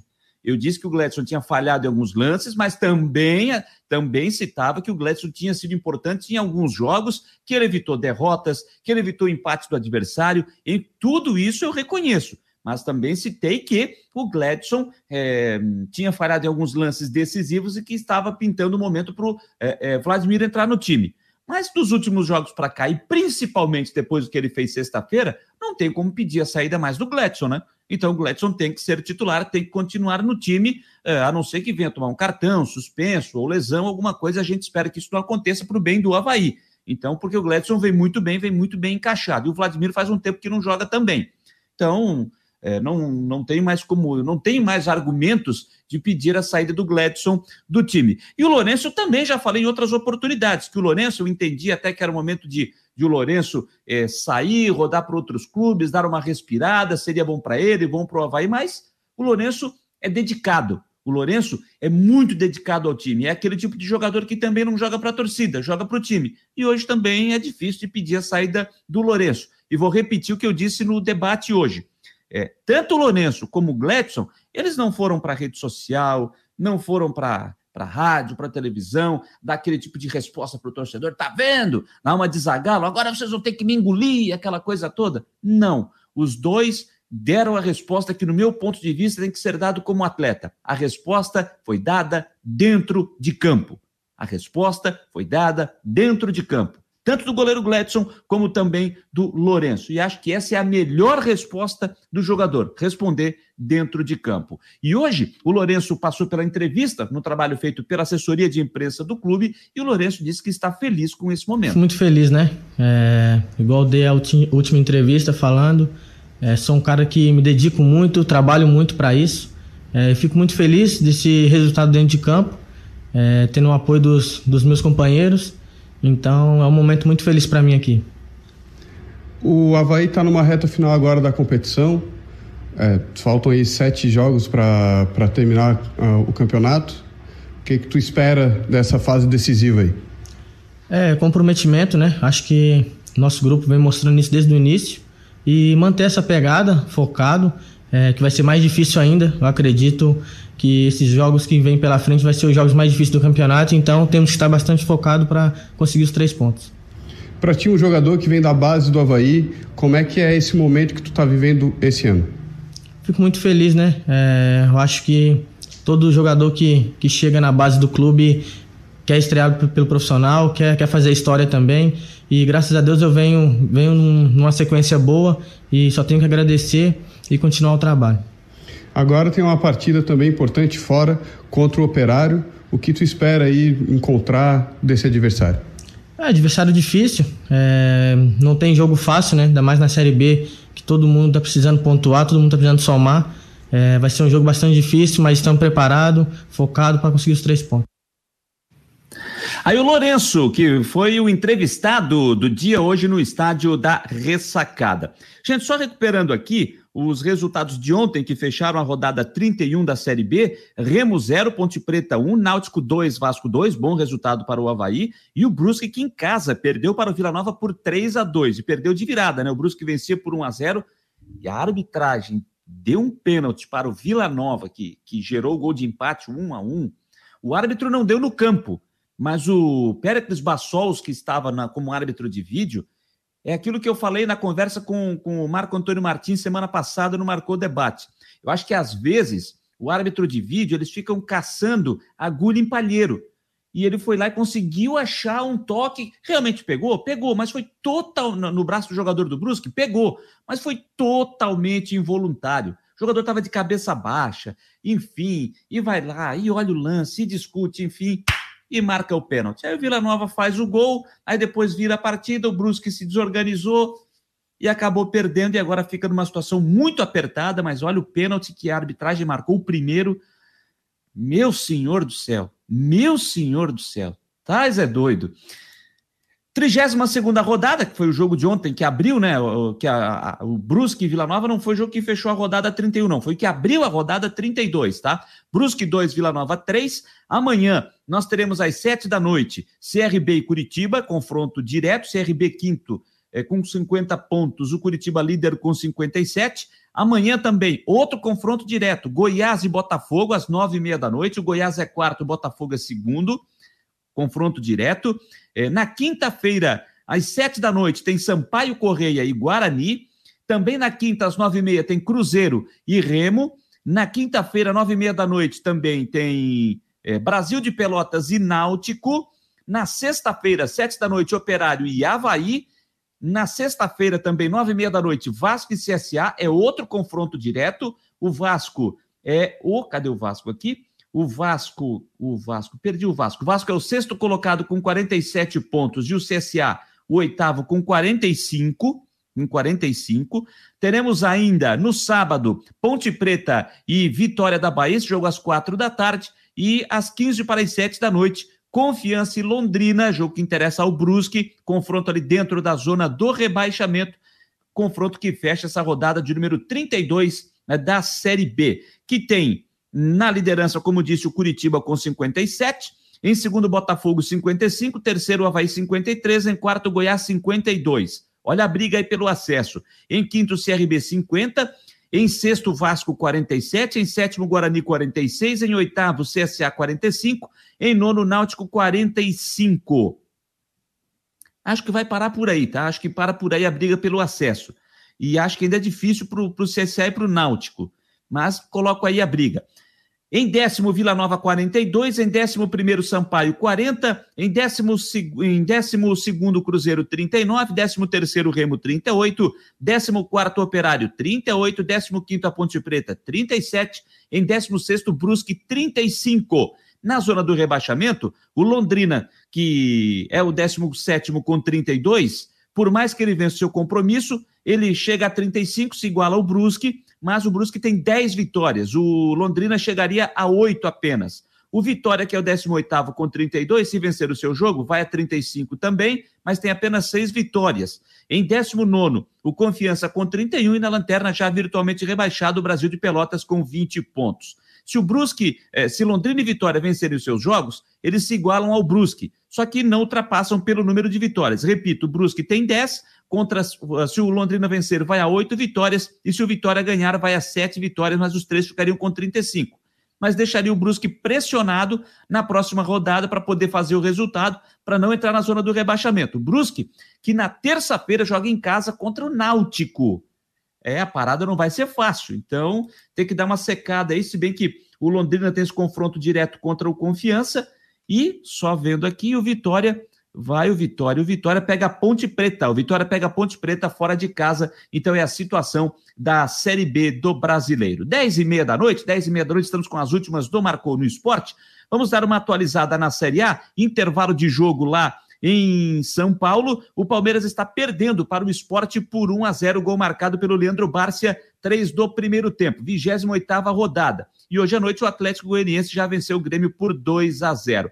Os outros jogos da rodada, só recuperando, no final de semana, Santos 0, América Mineiro 2, Juventude 0, Ceará 0, Fluminense 3, Flamengo 1, Flamengo vai ter uma baixa importante aí daqui por diante, com a cirurgia no joelho do atacante Pedro.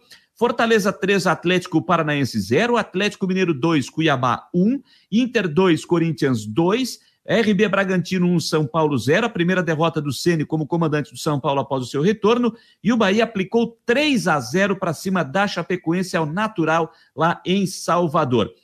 O Atlético Mineiro, gente, tem que fazer é, muita coisa errada para não ser campeão brasileiro esse ano. Ele lidera com 59, o Fortaleza está em segundo com 48, o Flamengo aparece em terceiro com 46, o Palmeiras em quarto com 46, o Bragantino em quinto com 46, o Inter de Porto Alegre em sexto com 41, o Corinthians em sétimo com 41, oitavo Fluminense com 39, nono Atlético Goianiense com 37, em décimo América Mineiro com 35, em décimo primeiro Cuiabá com 35, em décimo segundo Atlético Paranaense com 34. Na 13 terceira posição, São Paulo com 34, 14º Ceará com 32, 15º Bahia com 31, 16º Esporte com 30, zona do rebaixamento, 17º Juventude 29, 18º Santos 29, 19º Grêmio 26 e a Chapecoense na lanterna com 13 pontos virtualmente rebaixada para a Série B da temporada de 2022. É a situação da Série A do Campeonato Brasileiro de Futebol. 10 horas 32 minutos, 10 e 32. Deixa eu voltar aqui para o sistema. E, e deixa o Sandro Freitas está dizendo: essa dupla é uma boa resenha. É o que está dizendo o Sandro Freitas. É, o Sandro Freitas, que um pouco mais cedo disse o seguinte: Miguel Livramento, futuro presidente do Leão, o Jonas Ricardo, boa noite. Pede para o Edson Curcio liberar.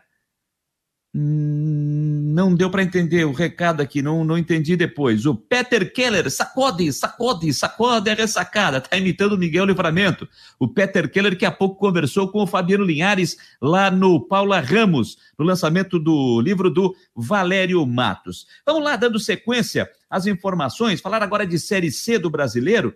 O Criciúma perdeu para o Botafogo da Paraíba no sábado, mas ainda está na zona de classificação.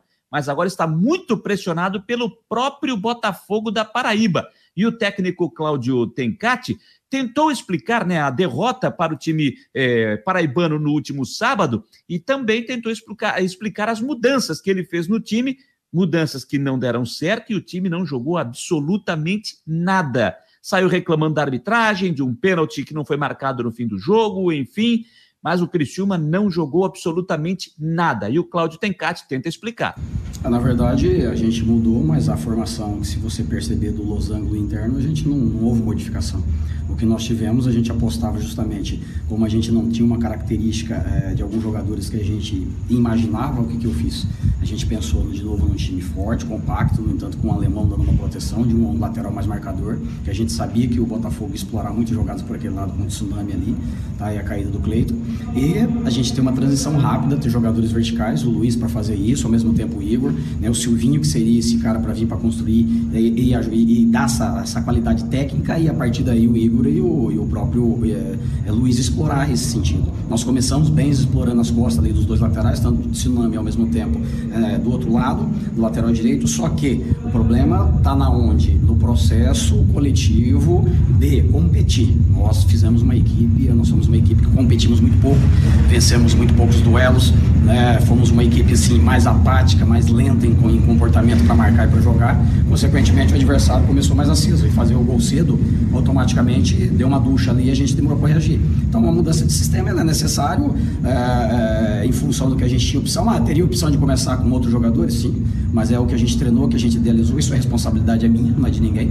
Né? Então, se houve alguma falha, é minha e a responsabilidade é minha.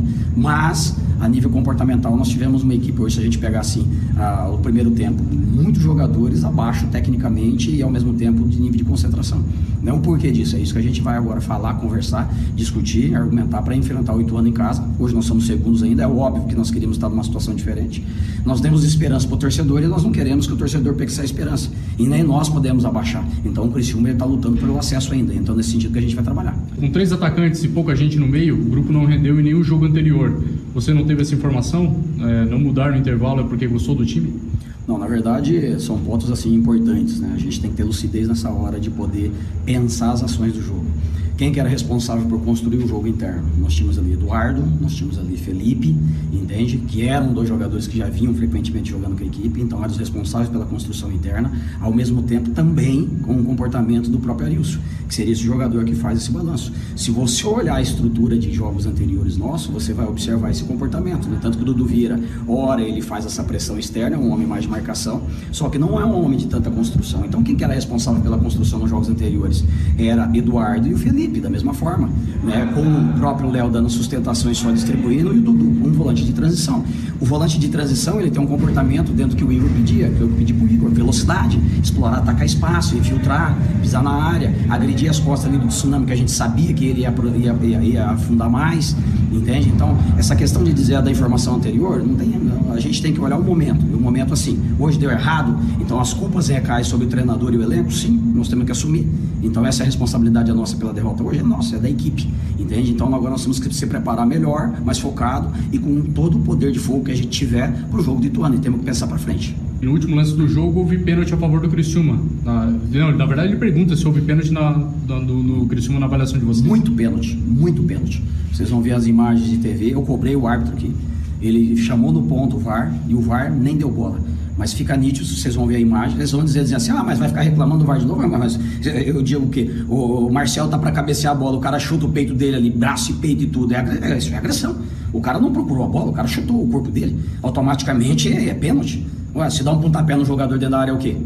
Né? Então, quer dizer, aí vão falar de nós, mas vocês estão reclamando do VAR. Então, nós vamos reclamar sim, porque o VAR tinha que ter chamado o árbitro, o árbitro tinha que ter visto o lance lá e não o fez. E não o fez. Então, um erro grave do VAR, erro grave do VAR para não avisar o árbitro lá. Tá? Mas agora o outro contexto é responsabilidade nossa. Mas essa responsabilidade no final do jogo a gente poderia ter gerado um empate. Talvez o cabeceio do, do, do Marcel poderia ter mais equilibrado e ter feito o gol. E o chute desequilibrou. E aí não é pênalti? Então é pênalti. Tá aí o Cláudio Tencati, né? O Criciúma que saiu reclamando desse lance, no último lance da partida, né? Para quem viu o jogo, uma cabeçada do jogador do Criciúma, a bola bateu no pé da trave direita, a imagem do goleiro Felipe, aquele Felipe, Flamengo, Corinthians, jogou aqui no Figueirense, é, botando a mão na cabeça, desesperado, não acreditando. É, eu vou ser bem sincero, tá? Eu acho, eu vou discordar um pouquinho do técnico Cláudio Tencati. Eu vi o lance, eu estava vendo o jogo, o Criciúma não jogou absolutamente nada. É, a gente pode discutir o trabalho do VAR no jogo, isso aí eu posso até questionar. Aí eu posso não, eu vou questionar o trabalho do VAR aí.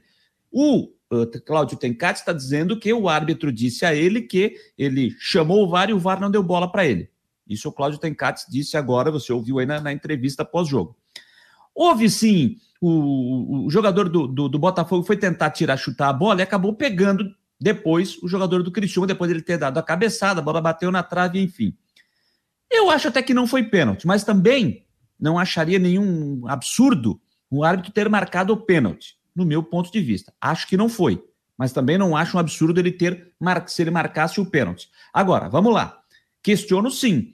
Ah, o árbitro de vídeo deveria ter chamado, deveria o árbitro do jogo ter ido até ao monitor e verificar o lance. Foi o último lance da partida. Foi praticamente o último lance da partida. Vai lá, verifica e analisa o lance. E analisa o lance. É, o jogador caiu depois. Tá? Eu sou contra, tá, gente? Eu sou muito contra a essas malandragens que os jogadores, que os jogadores fazem hoje em dia em campo, tá? Cai, se esperneia, faz um espetáculo, parece é aquele tradicional morri, mas passo bem, usando aí as, a frase tradicional aí da, da, das redes sociais. É o morri, mas passo bem. Os jogadores usam da malandragem para tentar ludibriar o árbitro do jogo, enfim, a arbitragem cai e tal. Eu sou completamente contra isso. É, mas nesse lance aí, que, que o Cristiano reclama, é, eu acho que foi o Marcel Scalesi que estava, foi exatamente o Marcel Scalesi, do zagueiro que estava no lance. Eu até acho que se ele cai na hora, tá? Ele cabeceou e se ele cai na hora e faz tudo que se faz hoje em dia ali, eu acho que automaticamente faria com que o árbitro, já psicologicamente, ao ser avisado, o próprio pessoal do vídeo, é, fosse fazer o árbitro ir até o monitor ir lá no caixa eletrônico dar aquela olhadinha para fazer o saque ou não do, do, da jogada. Eu até acho, tá? Mas até fico contente que ele não fez esses caras saiu todo no lance. Ele caiu depois. Porque eu digo, se ele cai na hora, faz todo aquele teatro, já ia mexer com o psicológico do árbitro em campo e também no, do, da arbitragem de vídeo. Não fez isso, né? Não fez isso. O Cristiano questiona, reclama, reclamou, para mim, sem razão também, das duas expulsões no jogo do turno né? Contra o próprio Botafogo, no Heriberto Wilson, naquele empate em 0 a 0 com as duas expulsões. Eu acho que o Cristiano reclama sem razão, no meu ponto de vista. E vou repetir aqui, acho que não foi pênalti, mas também não acharia nenhum absurdo marcar o pênalti. Mas Cristiano tem que botar, pelo menos isso o Tencati disse, né? Cristiano não jogou nada. Cristiano não jogou absolutamente nada na partida. Nada, nos 90 minutos. Então, acho que ficou pensando demais na reclamação da arbitragem do jogo do turno no jogo do final de semana passado e esqueceu de jogar bola nesse. E aí eu acho que fica é, preocupante, tá, gente? Fica um pouquinho preocupante a situação do Cristiano. Ah, mas ele ainda está na zona de classificação. Tá, é verdade. É verdade. Vamos explicar aqui, tá? Vamos explicar. Ah, o Paysandu perdeu em casa para o Ituano, tomou uma sapatada, 4 a 1 cenas lamentáveis lá na Curuzu, de novo, hein? De novo. Já não é a primeira vez que isso acontece. O time perdendo o jogo, torcedores invadindo o campo. E uma das invasões, torcedor que vai lembrar, principalmente torcedor do Havaí, e eu estava lá na Curuzu quando isso aconteceu. Um jogo que o Havaí venceu o Paysandu por 2 a 0 é, ou 3 a 0 só não estou lembrado do resultado. Kleber Santana, saudoso Kleber Santana, ainda vestia a camisa do Havaí. Torcedor vai lembrar. O, o Havaí estava em campo vencendo o jogo, a torcida do Paysandu começou a jogar objetos, pedra para dentro de campo, começou a invadir o gramado. O árbitro parou a partida, é, tentou é, fazer com que a situação fosse solucionada. Num primeiro momento até solucionou, mas o jogo correu mais dois, três minutos e a torcida continua atirando objeto para dentro de campo. E aí o árbitro encerrou a partida com 33, 35 do segundo tempo. O jogo foi finalizado por falta de segurança. Apedrejaram o carro dos jogadores do Paysandu. Foi um negócio é, é, lamentável que, o que eu vi naquela oportunidade. E agora se repetiu. Só que pelo menos agora foi, foi, foi é, conseguido solucionar o problema e o jogo seguiu até o fim. E o Paysandu acabou tomando 4 a 1 do Ituano. O Ituano está praticamente na Série B do ano que vem. A vitória do Botafogo sobre o Criciúma 1 a 0 deixou o grupo assim, ó. Ituano 9, Criciúma 5, Botafogo 5, Paysandu 2. O que é que coloca o Criciúma na segunda colocação? É o saldo de gols. O Criciúma tem saldo 1 e o Botafogo tem saldo 0. Se o Botafogo tivesse feito mais um gol, mais um gol, vencido o jogo por 2 a 0, o Botafogo teria pulado para segundo e o Criciúma para terceiro. A partir daí, o Criciúma não ia mais depender de si. Por enquanto, o Criciúma está dependendo só de suas forças. Mas só que agora ele joga no próximo domingo contra o Ituano. O Ituano que está praticamente na Série B, mas quer a, a confirmação matemática. Ele quer a confirmação matemática, que ainda não, ainda não aconteceu. Então, é um jogo que vai ser complicado, danado aí para o Criciúma, hein? Criciúma e Ituano jogam domingo às quatro da tarde e às seis, eh, lá eh, no, no, na Paraíba, lá em João Pessoa, o Botafogo recebe o Paysandu. Imagina uma vitória do Criciúma e uma vitória do Botafogo. O que é que vai acontecer na última rodada? O Criciúma joga em Belém com o Paysandu, joga em Belém com o Paysandu e o Botafogo vai até Itu para pegar o Ituano. Rapaz, aí seria uma fogueira danada, hein? Uma fogueira danada. Então, virou Copa final de Copa do Mundo para o Criciúma, o jogo do próximo domingo às quatro da tarde no estádio Heriberto Wilson. E já já vou falar de algumas situações do Criciúma, tá? Para esse jogo, só para não passar aqui, ó, a situação da Série C na outra chave. Ontem nós tivemos a realização da quarta rodada e o Novo Horizontino perdeu para o Tombense em casa por 1 a 0, enquanto o Ipiranga de Erechim praticamente é, matou suas chances, né? Matematicamente ainda tem, mas o empate em casa com o Manaus em 1 a 1 ficou muito complicada a situação.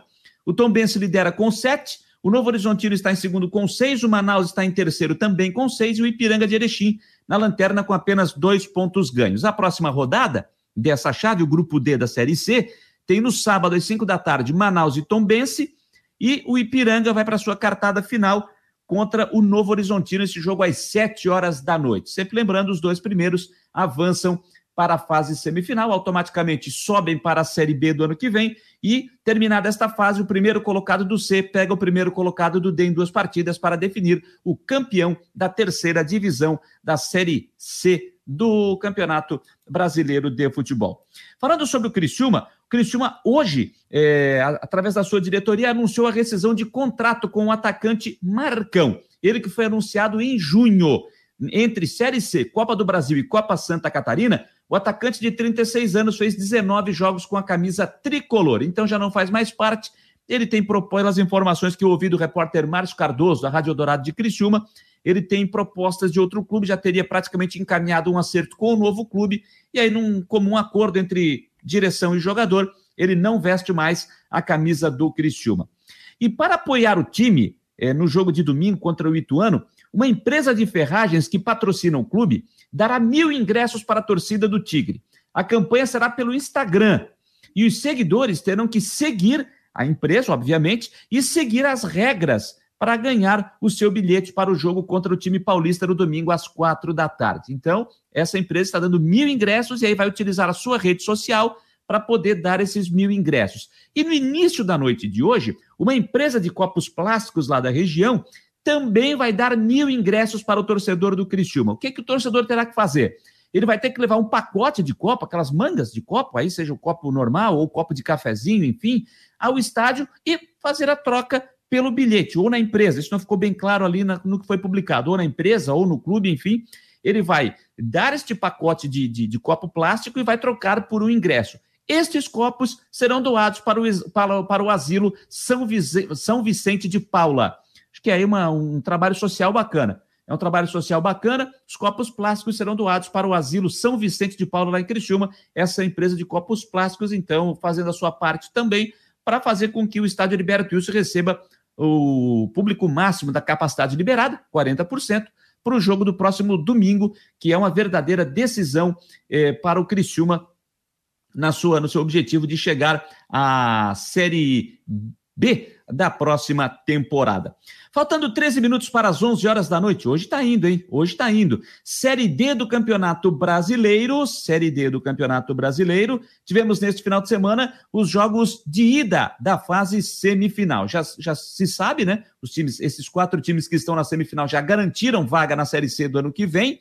É, Campinense da Paraíba, Atlético Cearense, Aparecidense de Goiás e o ABC de Natal, esses quatro times já subiram para a Série C do ano que vem. Fase semifinal, tivemos no sábado, no sábado partida de ida, Atlético Cearense 1, Campinense também 1. O jogo da volta acontece no próximo sábado, esse jogo às quatro horas da tarde, lá no Amigão, em Campina Grande. Quem vencer avança para a decisão, novo empate, decisão por penaltis. Ontem tivemos o jogo de ida do outro confronto da semifinal. E a Aparecidense, lá de Goiás, venceu a ABC de Natal por 4 a 2. Pode até perder por um gol de diferença na partida de volta, que acontece no próximo domingo, lá em Natal, no Frasqueirão, às quatro da tarde, que a Aparecidense de Goiânia avança para a decisão. O ABC terá que vencer por dois gols de diferença para forçar os pênaltis, ou vencer por três ou mais de diferença para avançar direto para a próxima fase, para a decisão da terceira divisão, da, ou melhor, da quarta divisão da Copa Santa Catarina,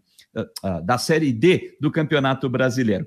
Aproveitando, falar do Joinville, né, que ficou pelo caminho na Série D do Brasileiro, enfim, que fase que vive o Joinville. O Joinville anunciou hoje a saída do técnico Leandro Zago após a eliminação da Copa Santa Catarina. O seu trabalho, a sua passagem, né, ele chegou justamente para disputar a Série D do Brasileiro. Ao todo foram 21 jogos, contando a, a, a Série D e a Copa Santa Catarina. Foram 21 jogos com 9 vitórias, 10 empates e 2 derrotas, com aproveitamento de 58,7%.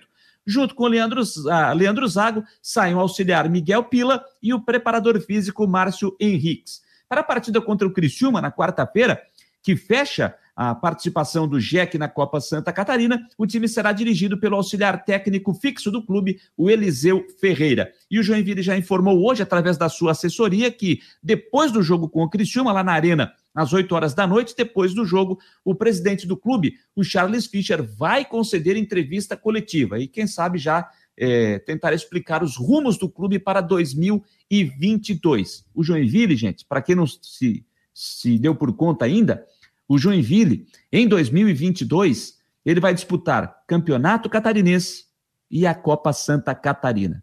São as duas competições do JEC em 2022. O time não vai disputar a Copa do Brasil, para conseguir a, a, vaga, teria que ser campeão da Copa Santa Catarina, não tem mais chance, joga só para cumprir tabela com o Criciúma e não vai disputar a Série D do Brasileiro no ano que vem. Porque como não conseguiu subir, era a possibilidade que tinha, o Joinville fica sem esta chance de, de subir. Santa Catarina terá na Série D do ano que vem Próspera, Juventus e Marcílio Dias. E o Joinville fica fora. A vida do Joinville está complicada demais. O que será do Joinville? Vamos ver o que é que terá para dizer o presidente do JEC, o Charles Fischer, na entrevista que ele vai conceder após o jogo contra o Criciúma na próxima quarta-feira, lá na Arena. Bom, gente, 10h51, 10h51, deixa eu só finalizar aqui. É, falar de, de terceira divisão, só que agora do Campeonato Catarinense, que está em andamento, viu, gente? Está em andamento. Nós tivemos nesse final de semana a realização da quinta rodada. Tivemos, tivemos, uh, tivemos três jogos ontem, Itajaí 1, Imbituba 3, Batistense 0, Caravaggio 1, que fase do Caravaggio, hein? Lá de Nova Veneza, ali ao lado de Criciúma. O Porto perdeu para o Blumenau por 1 a 0 e agora à noite, lá em, lá em Camboriú, no Robertão, o Navegantes perdeu para o Pebec, perdeu para o Pedra Branca, aqui da Palhoça, pelo placar de 3 a 2 Olha, segunda vitória do time na competição, hein? Parabéns à garotada, 3 a 2 para o Pedra Branca.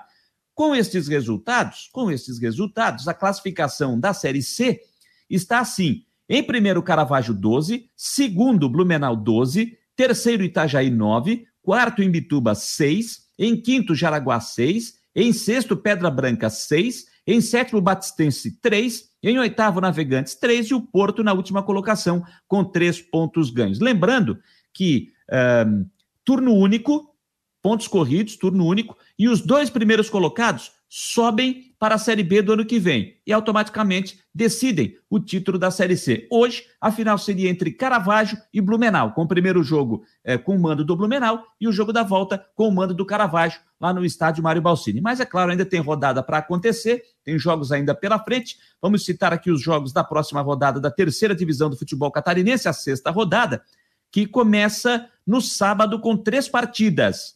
Lá uh, em Indaial tem Blumenau e Itajaí. No mesmo horário, lá no Mário Balsida, em Criciúma, tem Caravaggio e Pedra Branca. E ainda no sábado, também às três da tarde, em Jaraguá do Sul, o Jaraguá pega o Porto. No domingo, teremos a conclusão da rodada com Imbituba e Batistense. Esta é a sexta rodada. Temos ainda mais uma, duas, três, mais quatro rodadas para o término da primeira fase confirma os dois primeiros, pontos corridos, os dois primeiros sobem para a Série B e esses dois primeiros decidem a, a terceira divisão do futebol de Santa Catarina. Agora sim, a terceira divisão do futebol de Santa Catarina. Bom, gente, agora sim, faltando sete minutos para as onze horas da noite para a gente fechar. Hoje se estendeu, foi o dia programa com um horário mais longo, mais estendido das últimas do Marcou, né? O Palmeiras empatou o jogo, tá? O Palmeiras empatou o jogo lá no Allianz Parque, Luiz Adriano aos oito do segundo tempo. É aquilo que eu falei, né? jogador da resposta dentro de campo. Eu estava vendo aqui a imagem, o Luiz Adriano fez o gol e fez aquele tradicional gesto do silêncio para a sua própria torcida. Para sua própria torcida, para a torcida do Palmeiras. O Luiz Adriano fez isso. Ele fez o gol, saiu comemorando e fez aqui. Silêncio.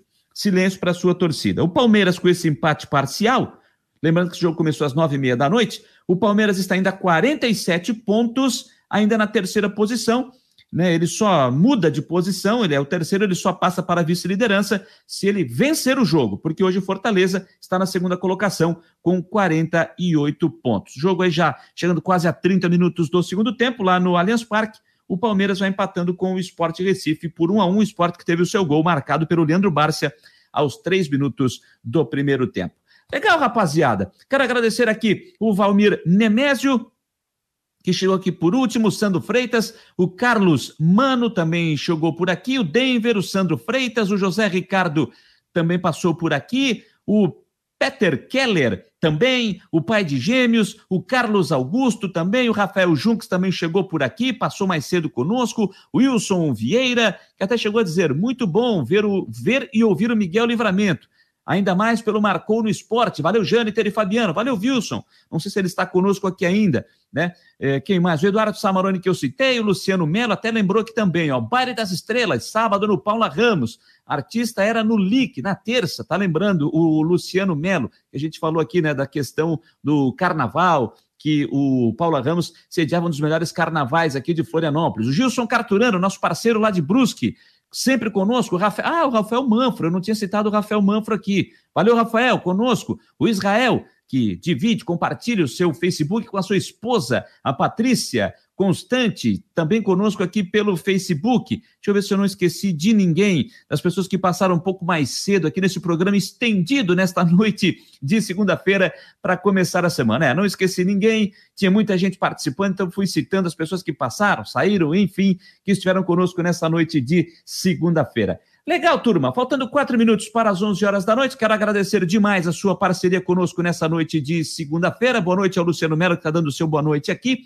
Hoje um programa diferente, com a participação do Fabiano Linhares, lá do, do Paula Ramos, onde ele acompanhou o lançamento do livro do Valério Matos, conversou com pessoas importantes, autoridades, conversou com o Felipe Ximenes, ele que é o executivo de futebol do Havaí, personagens da imprensa de Florianópolis, como Paulo Brito, como Miguel Livramento, o Lorival Amorim, que por muito tempo foi também presidente do Conselho Deliberativo do Havaí, o Mário Medalha, nosso companheiro aqui do Marcou no Esporte, também muito bacana a participação do Fabiano Linhares acompanhando o lançamento eh, do livro do Valério Matos, escrito pelo Murilo Capella, nesta noite de segunda-feira, uma, é, uma segunda-feira onde a gente pôde relembrar momentos importantes com personagens, lembrar um pouquinho da história, com o Valério Matos, que infelizmente né, nos deixou em setembro do ano passado, mas recebeu essa justa homenagem com esse livro lançado na noite de hoje. O presidente do Paula Ramos também conversou com o Fabiano Linhares. Então, isso é muito bacana, muito legal para a gente aqui do Marcou no Esporte. Quero agradecer demais para você que ficou conosco aí pelo nosso site, marcounoesporte.com.br, também pelo YouTube,